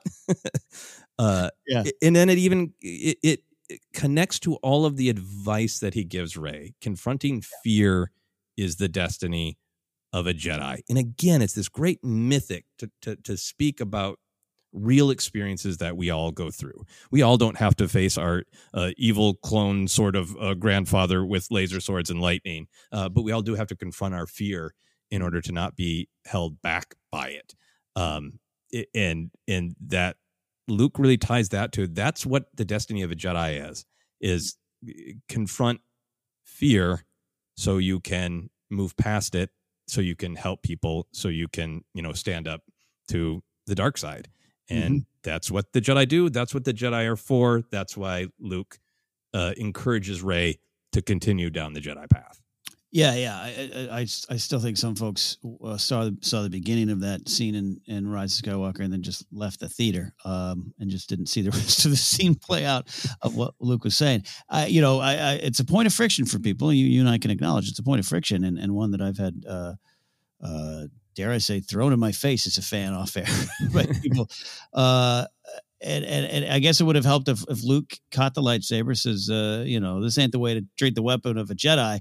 In fact, that's a lesson I learned from you, Rey, uh, at the end of the third act. Remember when you, I tossed, remember that? Remember? Remember? Okay. remember when i tossed this lightsaber away and then chose to project this one uh, to signal to you that i have now accepted it Yeah. Remember that? That's what I'm talking about. Yeah, and I get, I, I do get it. I, I really do get if like y- y- you're not doing a Star Wars podcast, you're not doing deep dives, and, and you really, really remember that moment from Last Jedi where he throws it over and then he catches it, and it. I understand how people can have a, a, a gut reaction of, oh, these movies are are are uh, fighting with one another, which is why I, I so love talking about it this way because I just don't think that moment was in any way uh, uh, to to have those movies talk to each other, except for to say Luke went through something in Last Jedi, and now he's got a different perspective because of it. And now he's the Luke who catches the lightsaber because he went on a journey and he changed. He changed. And, and like you said, too, Rey, it now finds herself in the exact, uh, you know, same moment to, to a certain degree. And, and now the advice has a special extra meaning. So, yeah. Yeah, and then the, the last thing for me, which can also be a, a moment of, of of criticism or friction, of uh, raising the X-wing in Rise of Skywalker. Um, Mhm. I think for me, uh, the when Rey sees the the X-wing underwater in Last Jedi, that to me is a real moment of like, oh wow, this guy is serious. He's not leaving. He thinks it's worse to get involved. Mhm. So I feel like Luke raising the X-wing, i- i- it's a it's a great moment for Luke. You know, it, it does it connects to other moments. You can dislike that too much nostalgia, not enough, whatever. But mm-hmm. in terms of just the emotional canon, what it means to the characters, for me, that's Luke saying, "Hey Rey, again, mea culpa. I was mm-hmm. wrong. This X-wing is a symbol of being willing to get involved." And mm-hmm. before it was underwater, it was a symbol to me of like, that's how serious I am about not leaving. I crashed it underwater. And this is where I am now. It is, I, I am raising it as a symbol of, yes, we should get involved. Yep. Yep. Uh, plus, uh, Yoda's music plays. You think of Empire, and uh, if that's too much nostalgia, put it straight into my veins, and I'll, I'll, D, I'll, OD on it.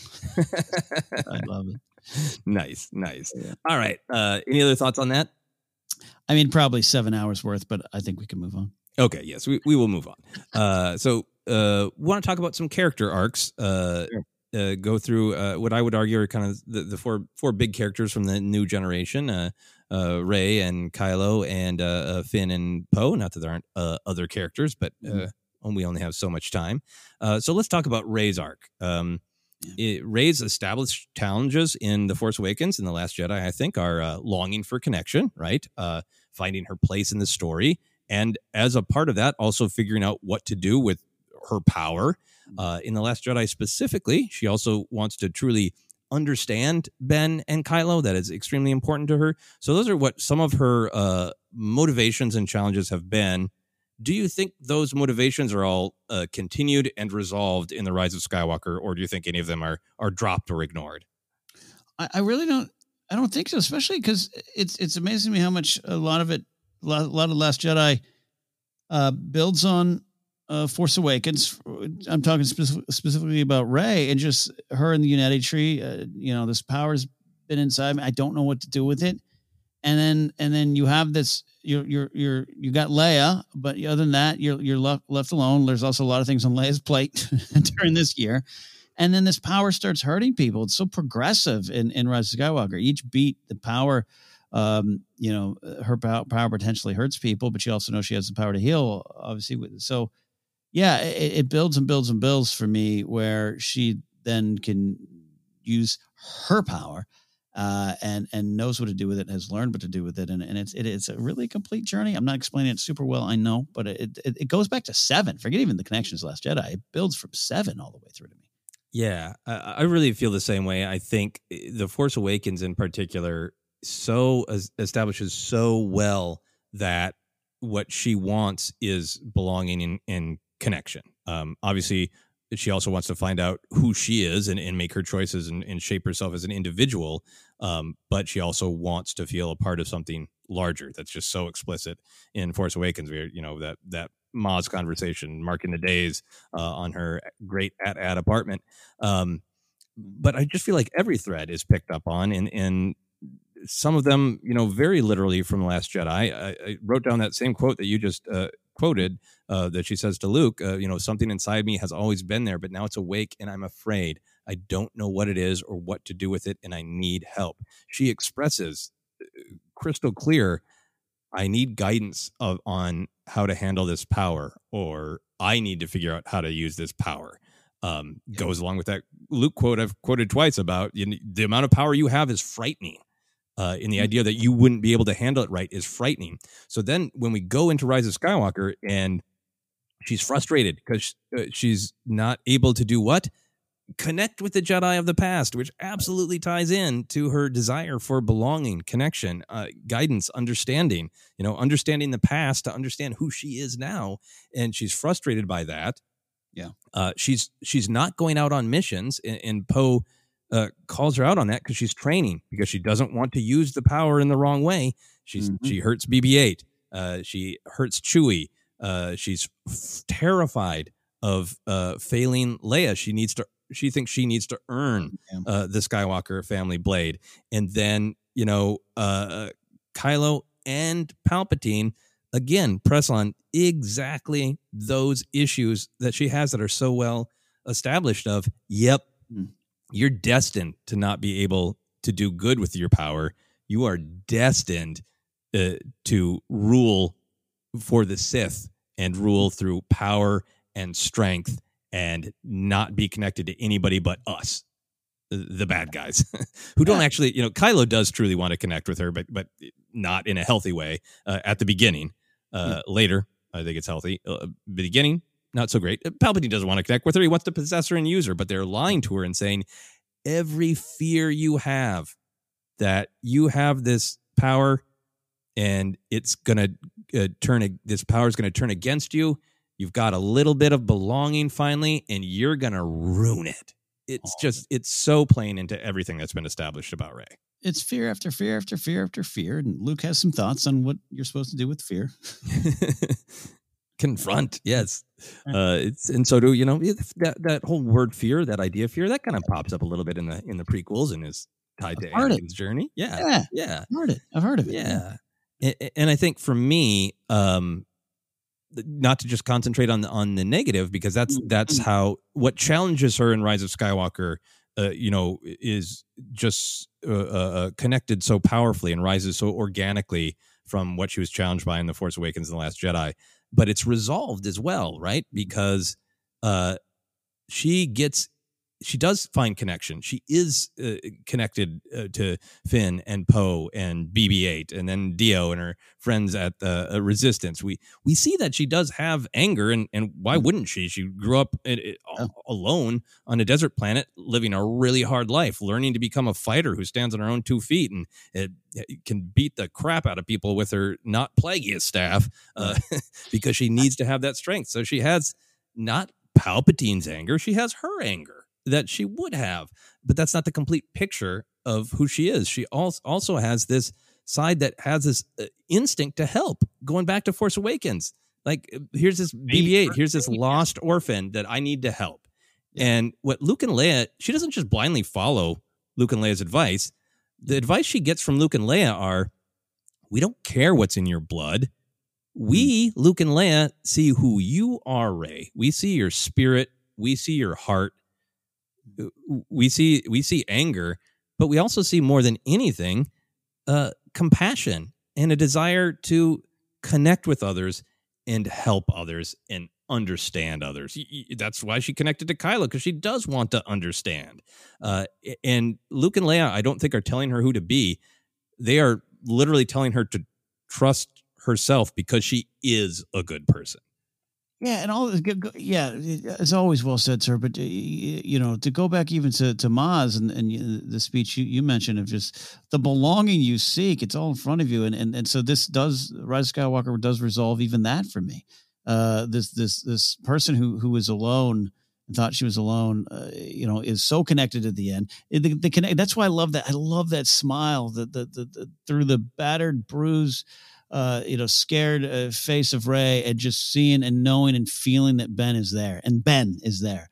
And mm-hmm. that connection. She is not alone. She's yeah. not alone. The connection. She is who she is. She is who she's choosing to be, but she's not alone. That's the power. That's the emotional canon that runs all through these seven, these films. When I say I feel it's connected, seven, eight, nine, uh, and and how that's there. Then the voices. And once once I think she's there, she accepts it and and and she feels and sometimes we need that in life Take, talking about star wars of taking it into the real world sometimes you just need to feel you know you block it you block it and the moment you kind of connect to something you feel it and then the voices start coming in and the jedi are there and she she she, she rises literally through through uh the, the, the feeling the, the the power of these connections for me yeah exactly draw she takes i think she takes individual action but it is mm-hmm. inspired mm-hmm. by uh, the encouragement and, of others and the belief in her from others. And I yeah. do believe that we should be individuals and we should be strong and competent and we should be able to, uh, you know, define ourselves. I believe strongly in the individual, but I also believe strongly in, of course, we need each other. And of course, it's, uh, you can get get up and stand up and do something difficult all by yourself but it's also beautiful to do it knowing that all these people behind you are going i believe in you you can do this Well, look, she she's uh, in Rise of Skywalker. I, I think she's um, because because the end of Jedi, she gets on the Falcon and she cuts off the connection to Kylo, and Rey says, or excuse me, Leia says, we, "You have everything you need right here. Don't worry, we've got Porgs, Nien Nunb, and R two. We're good." and and then she she still feels alone, and and and can't there's still things obviously a ton she's got to learn and that's the, the resistance reborn book deals with that a bit. And and i so i love when we pick up in, in, in rise of skywalker. She is fighting these connections. We're going to talk about finn but your your your uh, big thing about finn and rise of skywalker is is wanting to be in the center of these connected let, us let, hug it out basically. But, but but rey feels incorrectly that she has to handle this burden alone so naturally you are going to be alone at that point. You are going to be more vulnerable if you're fighting those connections, even though you might want the connections. On paper, you're like, oh, this is burden. This is a burden I got to face. Uh, yeah. I'm Frodo. I'm Frodo. I got to go by myself on this boat. And then Samwise is like, ah, I'm coming with you. Like, and, and, and that, that connection is, uh, it gets more and more powerful. It goes along. So I, have always looked at the beginning of Rise of Skywalker as, as her going, I have great purpose. I must handle this alone. Please get away from me. Yeah, I know. I think that's really great. A really, really great thing. Um, to to highlight of that her, her, challenge in Rise of Skywalker specifically is being so afraid that she'll hurt people yeah. uh, close to her that she pushes them away. Right? I mean, yeah. talk about uh, having a great mythic version of the mundane. Right? Like if if I'm in a really bad place and uh, a friend texts me and I don't answer, like uh, that's mm-hmm. basically like a huge mythic version of that when Rey force pushes Kylo or uh, Finn away. You know, like I'll deal with it by myself Yeah. I don't need help from friends. I'm going to ghost you, you know?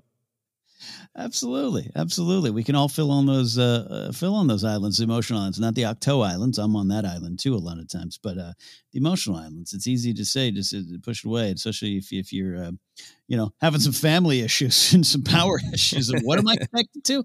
I don't want to do this. I, I want to be out there, and you're going to push away any other connections because you know, think of romances, failed romances. You come out of a bad relationship, someone else in, in, in the right time comes in your life, and you're not o- you're not open to the love they're giving you Mm. because you know how you hurt the, the, the and destroyed the previous relationship, you're going to be Rey at the beginning of Rise of Skywalker. Yeah, yeah, very, very well said. Um, uh, final thoughts for me on Rey's journey in Rise of Skywalker is uh, one of the things I really love about reaching out to connect to the Jedi of the past is because it that is that moment where she truly does confront uh, her fear, right? Not just the fear of like, uh, well, I'm connected to Palpatine. You know, she, she, I think she's believing in herself by that. She stands up to him. She says, you know, my parents are strong. She says, I'm not gonna hate, not even you. Uh, but then, you know, the Ben's there, and that's great. But then the battle's not going well. You know, her friends are up there dying. Uh, ben has been uh, uh, has fallen as once a, city has fell, and petty jerk thrown down the shaft. Mm. It would be the easiest thing in the world, confronted by all of her worst fears of everyone around me that I cared about is is dying. Yeah. It would be the easiest thing in the world for her to give up. And she does the ex- she pushes back on exactly what you're describing. She's gone through this journey and she confronts that fear and she reaches out to connect. And I think it gives her not the literal force power strength, but the emotional strength Mm. to make her choice to Mhm. stand up and say, I got this power. I'm I am choosing the light. I am choosing to be a Jedi.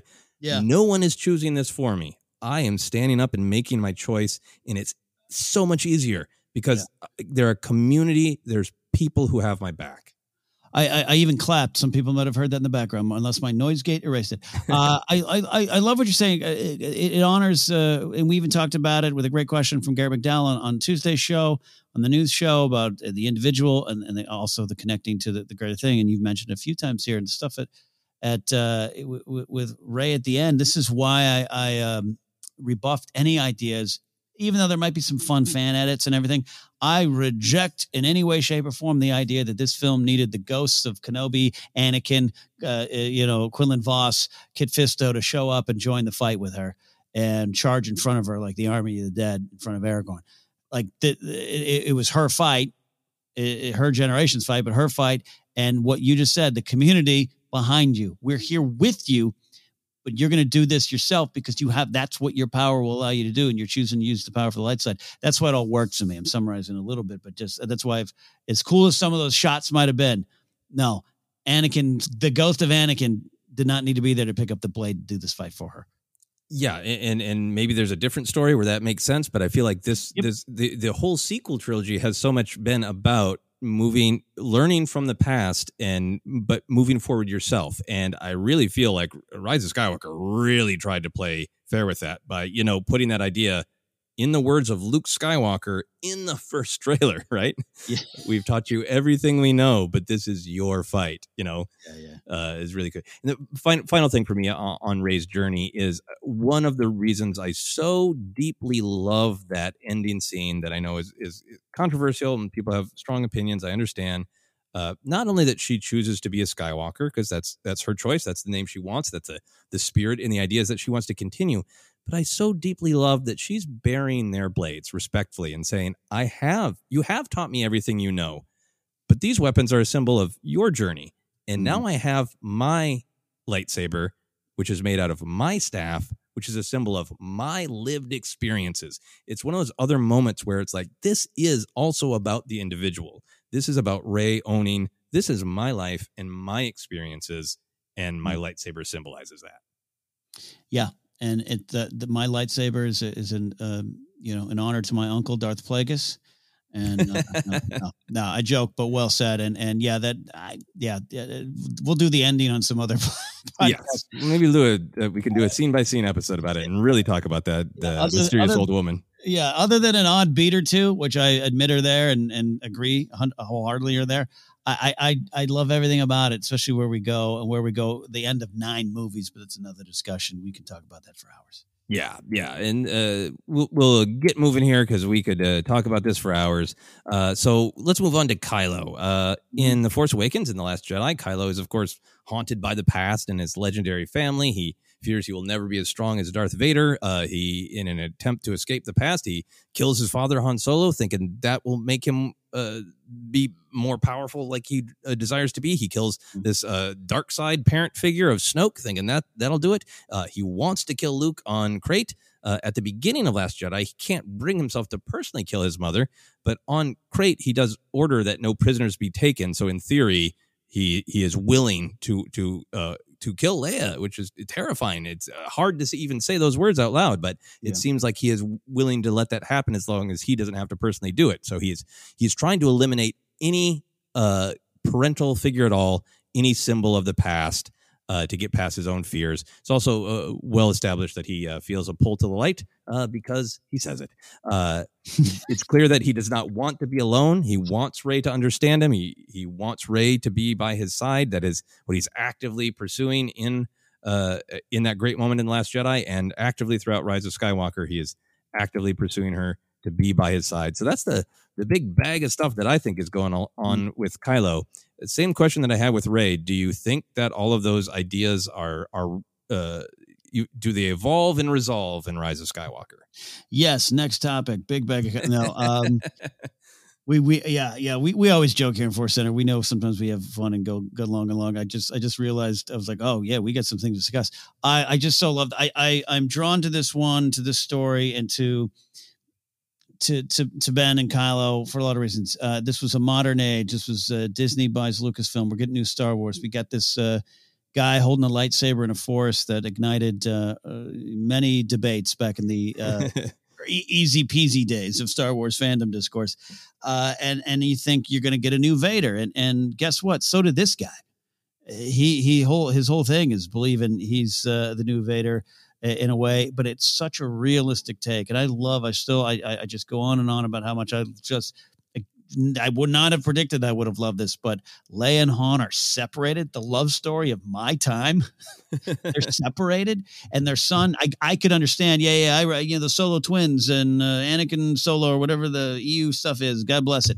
Uh, I I get it. The, one of them goes bad. Got it. Uh, uh, it went. It was such a real. You talk the the mythic, uh, the mythic uh, of the mundane, the mundane of the mythic. Yeah. Yeah, we got to put that on a t-shirt too. We got a lot of t-shirts coming out of our discussions this week. Uh, to have it of of of he is not comfortable with who he is or who he thinks supposed to be and the pressures and the the parental figures above him and and the pressures of the previous generation. Uh, so he makes mistakes he makes mistakes by trying to find himself. He he crafts this identity he wears this mask and then he arrogantly takes it off and, and then he just suffers his first defeat and then everyone else telling him to take the mask off so he kills everyone who does it. And he does it and he, and he become he becomes a supreme leader because it's each each it's a step forward of of I, I'm not comfortable being Ben Solo for for probably good reasons that you should go to some therapy about, and I encourage that. But you know, he he he doesn't want. I can't be that. I can't be that, and all of this to end up where he has no armor. He he he is in a shirt and, and with a hole in it and some pants, and he doesn't have it. Doesn't even show up with really a weapon other than a blaster. He doesn't have a lightsaber. Doesn't have anything. And and and, and he he's in the end of the day, he is so comfortable being Ben Solo. Finally, that to me is is a story resolved. Yeah. Yeah, I, I totally, totally agree. I feel like everything about his emotional canon, his emotional journey tracks that, of course, presented with Palpatine. He'd be like, uh, I, I thought I had eliminated uh, most of these parental figures. Mhm. Uh, the other parental figure that is really still out there for me is my mother. And she is is a big part of the pull to the light because.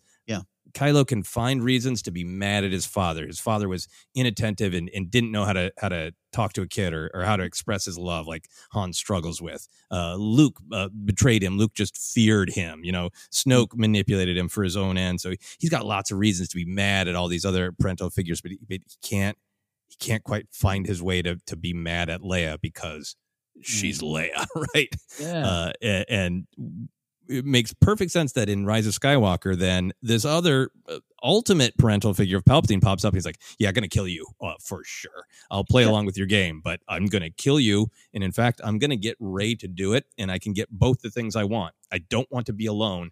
I want Rey by my side, and I want you gone.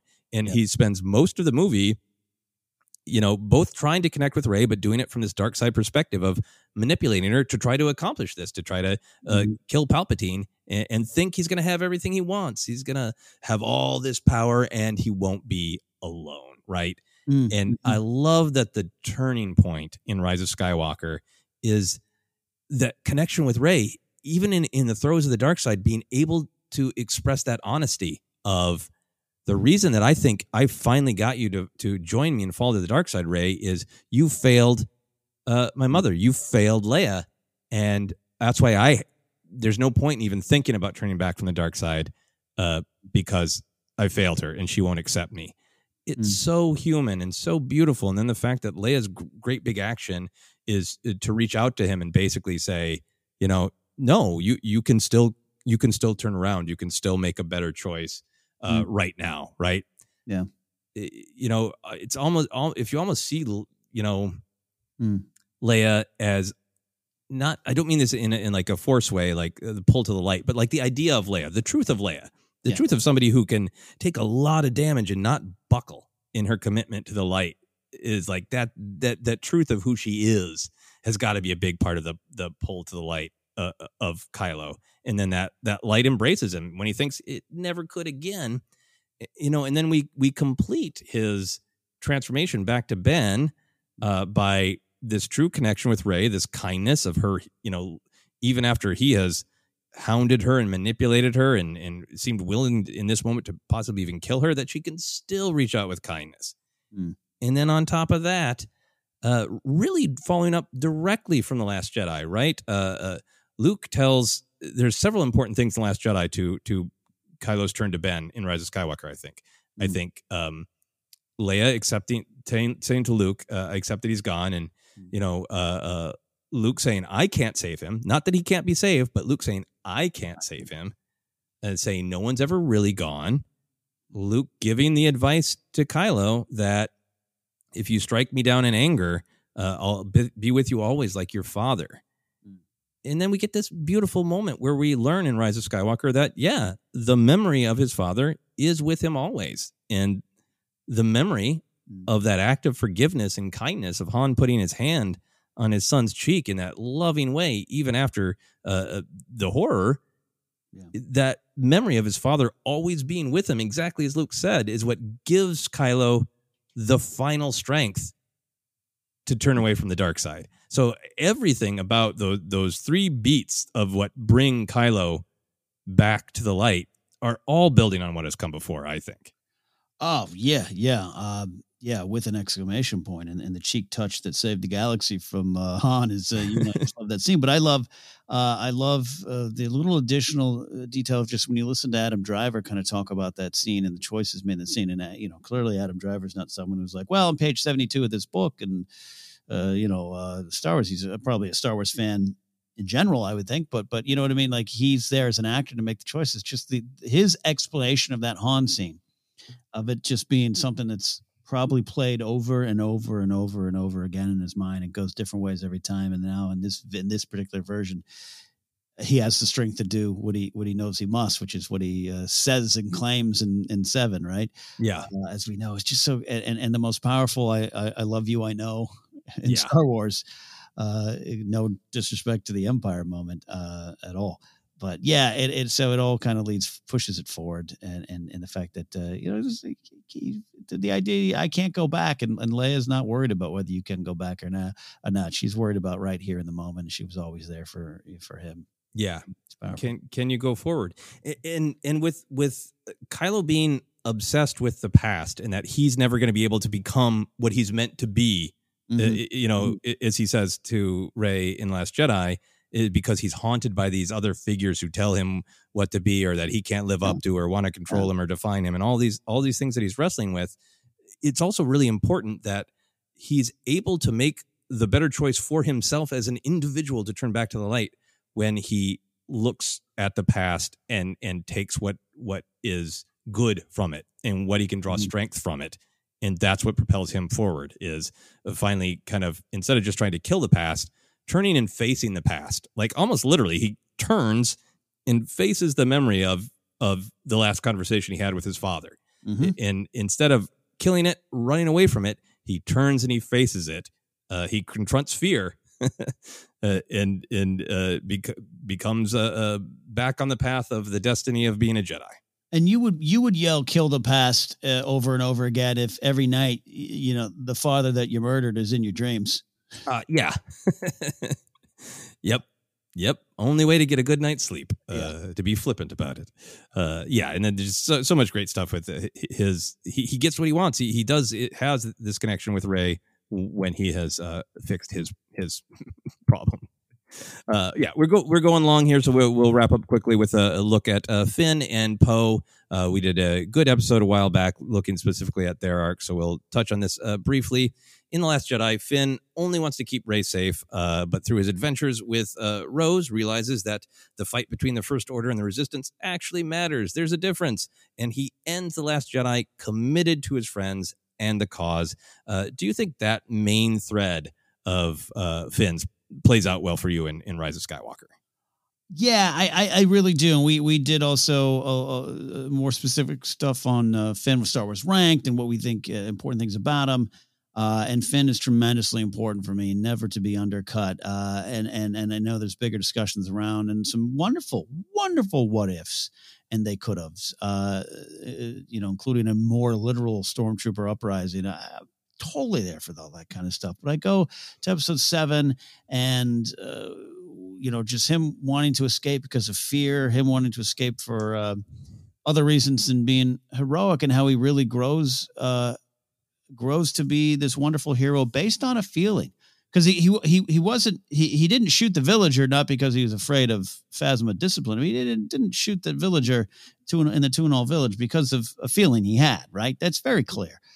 And so for him to ride that all the way through and to and to just get connected along the way, where he ends up in uh, Last Jedi uh, is always been very powerful to me. I love the stuff with uh, DJ. I'm actually that's where I think I last left left uh, left off Last Jedi yesterday on my uh, workout. right, when, right when DJ's like, "Live free, don't join," and to, and to and to see Boyega's reaction, how he plays that, and Finn just kind of like he knows that butts up against a feeling he's having, but man, that does seem pretty right in the moment, especially with the facts, uh, yeah, same on both sides, all those kind of things that are playing out. And so to see where he goes and to, to go the, the big theme you've always uh, championed in Finn of just the connection and, and wanting to keep everyone connected, which is so powerful to the sequel uh, trilogy. We've that, that phrase has come up a lot of connection and be connected. So yeah. Um, and at the end, his, his, his feeling, his going, it's a feeling, and I know it now. Yeah. And having Jannah and others go, wow, yeah, that validates my feelings too. Because we didn't know why, we didn't necessarily know. We just did this and we're here and and, and, and we're trying to find purpose. To validate all, everyone else's feelings, it, it, it's a, it's a, it's an emotional uprising for me. Whether or not you wanted the actual uh, literal stormtrooper uprising, we we kind of again we got an emotional version. I don't I don't think that's a cheat. I just think it's another way and another path they took. I think it's there, and I think it was played wonderfully by John Boyega, and it does resonate for me. Yeah, absolutely. Like, yeah, an, an actual uprising that would be a great, uh, different story. Uh, but it, uh, but I do want to engage with the story that that we got, and I really agree with you about it. The the spiritual version of that. Yeah, I, I love the idea that what Finn is. One of his great strengths is being empathetic, of being a connector, and we see that in the Force Awakens, right? Of like he just pops into Poe and Rey's life, uh, both separately, and makes these amazing, strong connections with both of them. He's just like a guy who does connect with people. Then he really connects with Rose, romantic or not.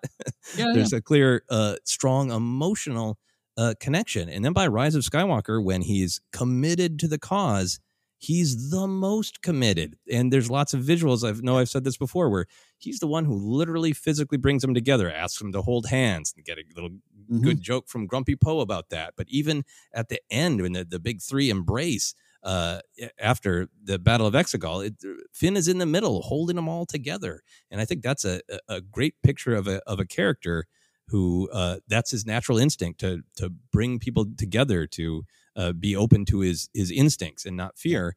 And I think it's told as a whole arc really really well of going from Maz's castle where uh, Maz calls him the guy who's always going to run, and he's like, "Yep, bye. Yeah. I'm leaving. He tries to run away from the fight. what are you doing? Right. And then he's like, okay, but but not Rey. I, I won't run away from Rey. But that's it. Everything else I'll run away from. And then by the end of Last Jedi, it's like, no, this matters. We all matter. Uh, let's stay together. And he goes from the guy who is determined to run away because the force, the, the First Order can't be defeated, to the guy, you know, at that great moment when he's on the Star Destroyer with Jannah, who the guy who's not going to turn around for anything because he feels it's in his power in the moment to to make a big difference Yeah. and to make sure that they can't hurt the galaxy anymore. They can't take other kids like him or Jannah. He goes from the guy who's uh, who wants to run away to the guy who's not going to leave until the evil is stopped. Yeah, yeah, and, you, and you've hit on a great for going from from Maz's castle. Castle. That's I think that's a great point to go from there to what you're seeing uh, at, at the end of Rise of Skywalker. I'll, I'll even play around a little bit with earlier of um, him ex- escaping, and you know, well, because it's the right thing to do. And Poe's just you know that whole like you need a pilot, I need a pilot. You're right, and that's the only reason I'm doing this. It's fear, even though he has some instincts and stuff at play. Again, clear, he doesn't shoot the villagers, and and, and, he sees the death in front of him, the, the blood on the on the helmet, all those things that are, you know, seems so long ago, Force Awakens six years ago now. All that's there to take that guy, to take that character. Yeah, I'm not doing something heroic. I'm just trying to get out of here because I got to run to what you just said to where he is at the end. I love, I love one of those moments. Uh, Jam their, jam their speeders. I can't. They're not speeders. Boom! Hits down. Orbaks are coming out. BB-8's going. Finn and Jan are there. I get emotion thinking about it now. Think that kid from the beginning. Oh, I'm doing it because I just need a pilot and I want to get the hell out of here. To think that guy, like you just said, I'm running. I turning around. That's a full arc for me. Yeah, and, and whose idea was that uh, to go get uh, Jannah and all of uh, the other First Order troops who who had a feeling and walked away uh, and get the Orbaks? That was Finn because they landed on a random, not a random planet. They're trying to go there, but they landed on a planet and he connected. You know, he's Yes. he's, he's Mr. Connect- Empathy and Mr. Yes. Connection, and I think that's great. Yeah, and as Uh, I'm as I'm getting passionate, I'm holding a Han Solo minifig, and I just dropped it. Han, you're with me. Stay with me, Han. Stay connected. It'll be okay. It'll be okay.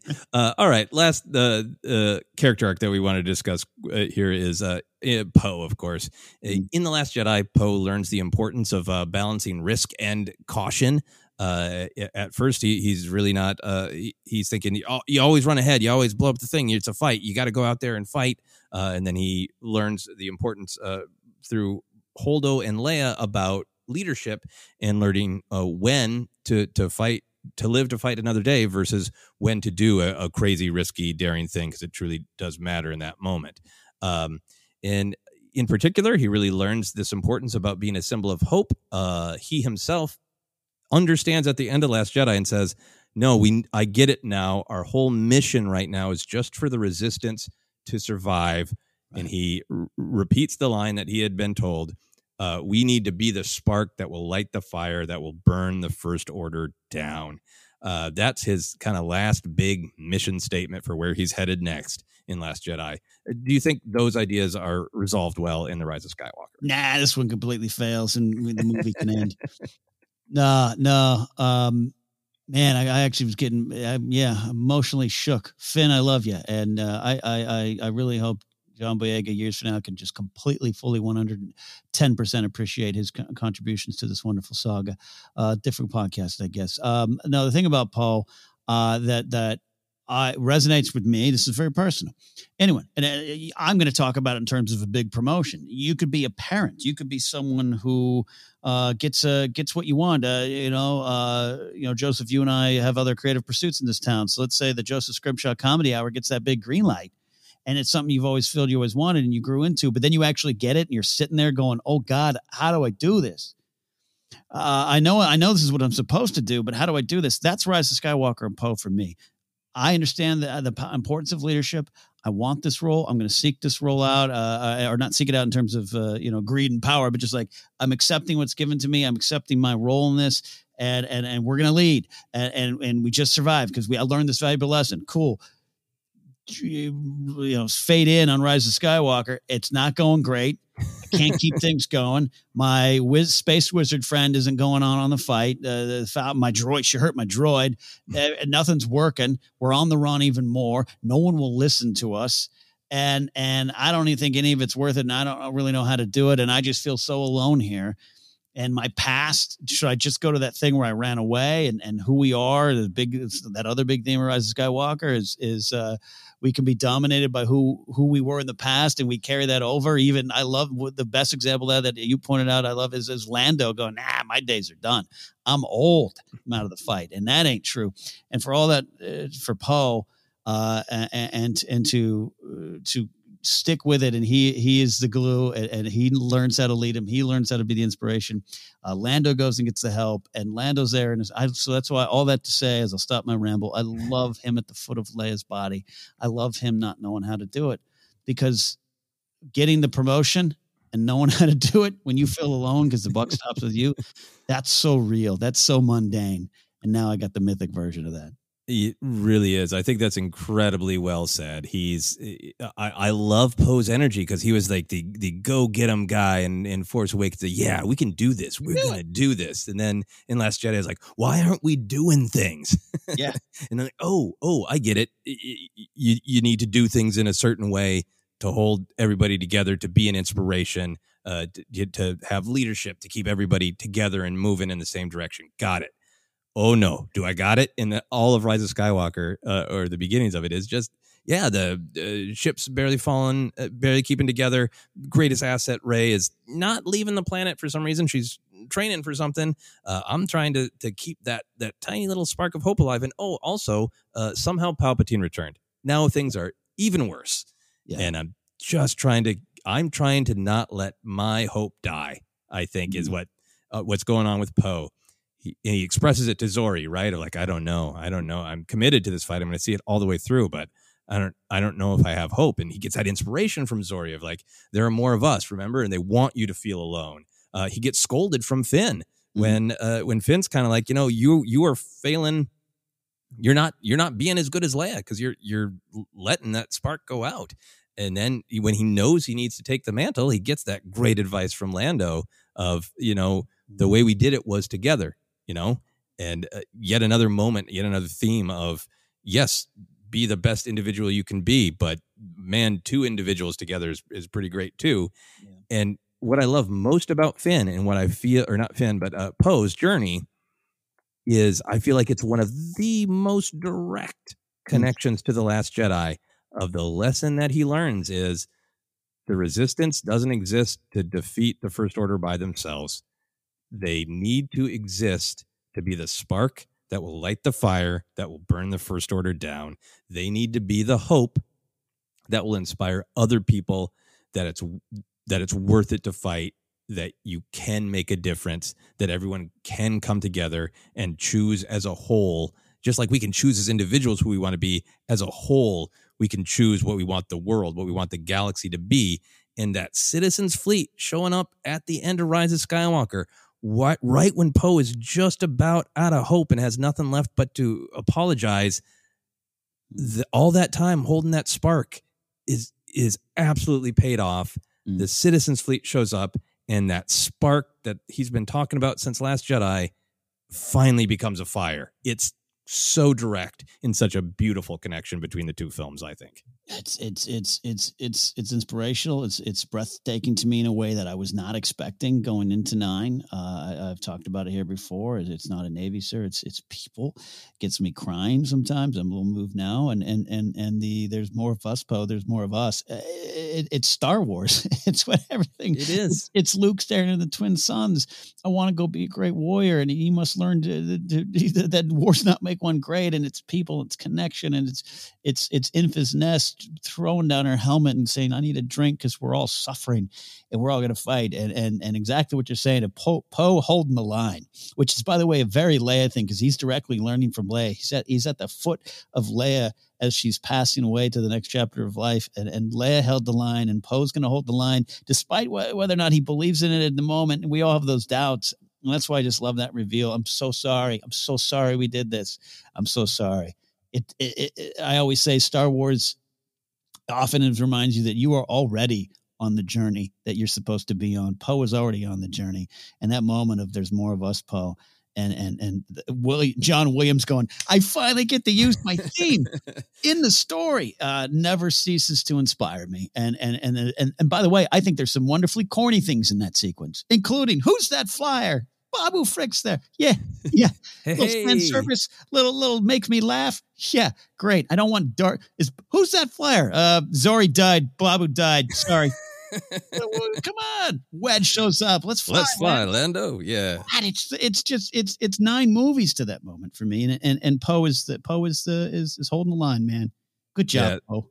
The just just beautifully summarized. It it uh, it not only connects the Last Jedi and Rise of Skywalker and Force Awakens, but it connects to all these other moments in uh, uh, the en- entire Star Wars story, the entire uh, tapestry of of storytelling. And I think for me, last thing I have to say about you know we're really looking at this connection between Last Jedi and Rise of Skywalker, and I think Last Jedi goes some to, to some dark and and brooding places, and it, it mm-hmm. challenges and it pushes, and Oh, it and people question and they come out of it with belief and then they try to hold on to that belief and if, as long as possible in rise of skywalker they think they're on the right path but they're stumbling forward trying to make it happen and i think what what works about these two films for me is last jedi goes to this dark place to to question a lot of things and there's something about rise of skywalker that is just this loud bright triumphant declaration of the light side. It is the fun of Star Wars with that adventure serial pacing. It is the the wonder of it with you know strange monsters and and light speed skipping and all of that and uh, two lightsabers against a, a ton of lightning and it's all this uh, weird great fantasy. But it's also just about yeah, don't be ashamed of unabashedly embracing the light. Uh, listen to your heart. Be the person that you want to be. Who are you in heart? Who are you in spirit? And do you think it's corny that we're stronger together? We don't care. it's true. Family is good. Purpose is good. Helping one another is good. Uh, being that person who's there to pick up their friend after they they fell down for a second that's good and we're not going to be ashamed of any of that and rise of skywalker does border on the corny because it is just like no darkness no snark uh here's the light Yeah. Remember, there was there were younger generations might not remember. There was a time where Luke Skywalker was kind of the goody two shoes. We don't like Luke. All he does is represent the good fight. that's boring It's boring. It's boring. It's corny. Uh, Rise of Skywalker uh, took everything that uh, Last Jedi uh, uh, presented and, and went into the heart of darkness to uh, shine a light. Yeah, yeah. All right. So uh, we went a little bit over uh, my projected time, but I think we talked about a lot of great things. uh, and obviously, this is really great uh, to just really show you truly that um, we totally understand, like we said at the top of the podcast, art is subjective and everyone has a right uh, as a Star Wars fan to love different parts of Star Wars. And if these movies don't work for you, and if you listen to this whole podcast and you're still like, yeah, no, I, I don't feel the connection, uh, that's totally fine. Uh, but I think this podcast has been a great um, demonstration that uh, Ken, our passion is real, right? I am Uh, in my we're room. truly deeply moved by these films. I am in my room alone, no AC's on. I'm sweating. I I I, uh, I look like uh, I'm from Streetcar Named Desire in a, in a tank top, and I'm crying. um, and I say often, you know, I I I, I you know. Going being being quite frankly on Jedi Council in 2017, where where we, we often and, and you were in that too, Joseph. Just like sometimes the focal point of uh, being too rosy about Star Wars. I used to, we used to get that all the time. I used to get that directly at me all the time. Uh, so uh, I go home after those and I still put on Solo and I still put on Rogue One and I still watch Clone Wars and I still watch Rise of Skywalker. I watched Last Jedi. I watched Last Jedi on a treadmill uh, two days ago. I've seen this movie 39 times. I've lost count. And and and the when, when Tallie Lintra, God bless you, Tallie, when she when when Poe says Tallie get on in there and her A wing pops up, I, I I'm like yes, yes, we got it. And, and I know what happens. Yeah. I still love this thing. And you know why? Because I was there in the 80s. I'm not saying you needed to be there in the 80s. Don't get me wrong. I was there in the 80s, but I was choked, beaten, and pushed down because I had a Return the Jedi shirt on. And man, what a wonderful time to be a Star Wars fan, and what a uh, just a wonderful. It, we're blessed to even have films to debate. Exactly, exactly, and I and I think uh, the uh, I know I said this is my final thought. This is my real final thought. Uh, you know, uh, uh, you know, it, it can be hard to to embrace uh, joy and sincerity. Um, and you know, when I was a kid, I, I felt such passion for these stories, and I felt such inspiration. And, and you know, the moment where Luke flips in Return of the Jedi, and he catches that green blade, and he can save Yeah. his friends, and a hero has come, and he has that emotional clarity of uh, I am a Jedi, like my father before me. That gave me thrills and chills growing up, and uh, now that I uh, am older and uh, growing up more, I get those same chills and thrills from moments like my hero Luke Skywalker saying, you know, I will not be the last Jedi. Mm. This fight, this heroism will continue. And I really enjoy letting myself embrace that. Well said, sir. Well said. Excellent. All right. Do you want to tell people where they can find us? Hi, friends. Welcome to Force Center. We love talking Star Wars. We're on Twitter at Force Center Pod.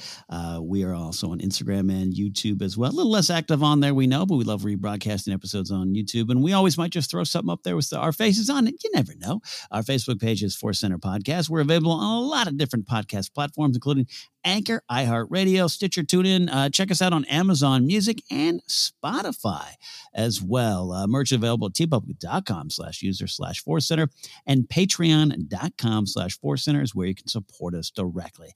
Uh, my name is Ken Napzok, and you can follow me at Ken Napzok or go to my web, website, kennapzok.com, or uh, check out all the fun things I do over at the GPA, the Good People Association. We're not the good people, you are.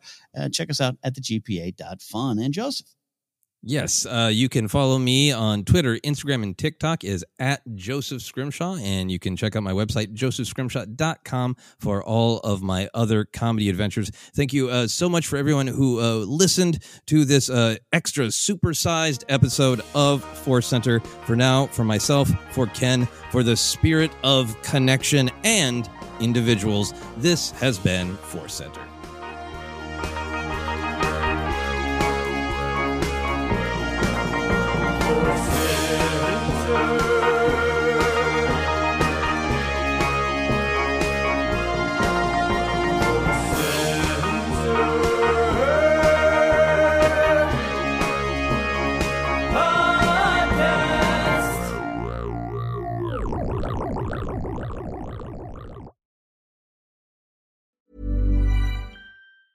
Hi, I'm Daniel, founder of Pretty Litter. Did you know cats tend to hide symptoms of sickness and pain? I learned this the hard way after losing my cat, Gingy. So I created Pretty Litter, a health monitoring litter that helps detect early signs of illness by changing colors, saving you money and potentially your cat's life. Pretty Litter is veterinarian developed, and it's the easiest way to keep tabs on your fur baby's health right at home. Go to prettylitter.com and use code ACAST for 20% off your first order and a free cat toy. Terms and conditions apply. See site for details. Planning for your next trip?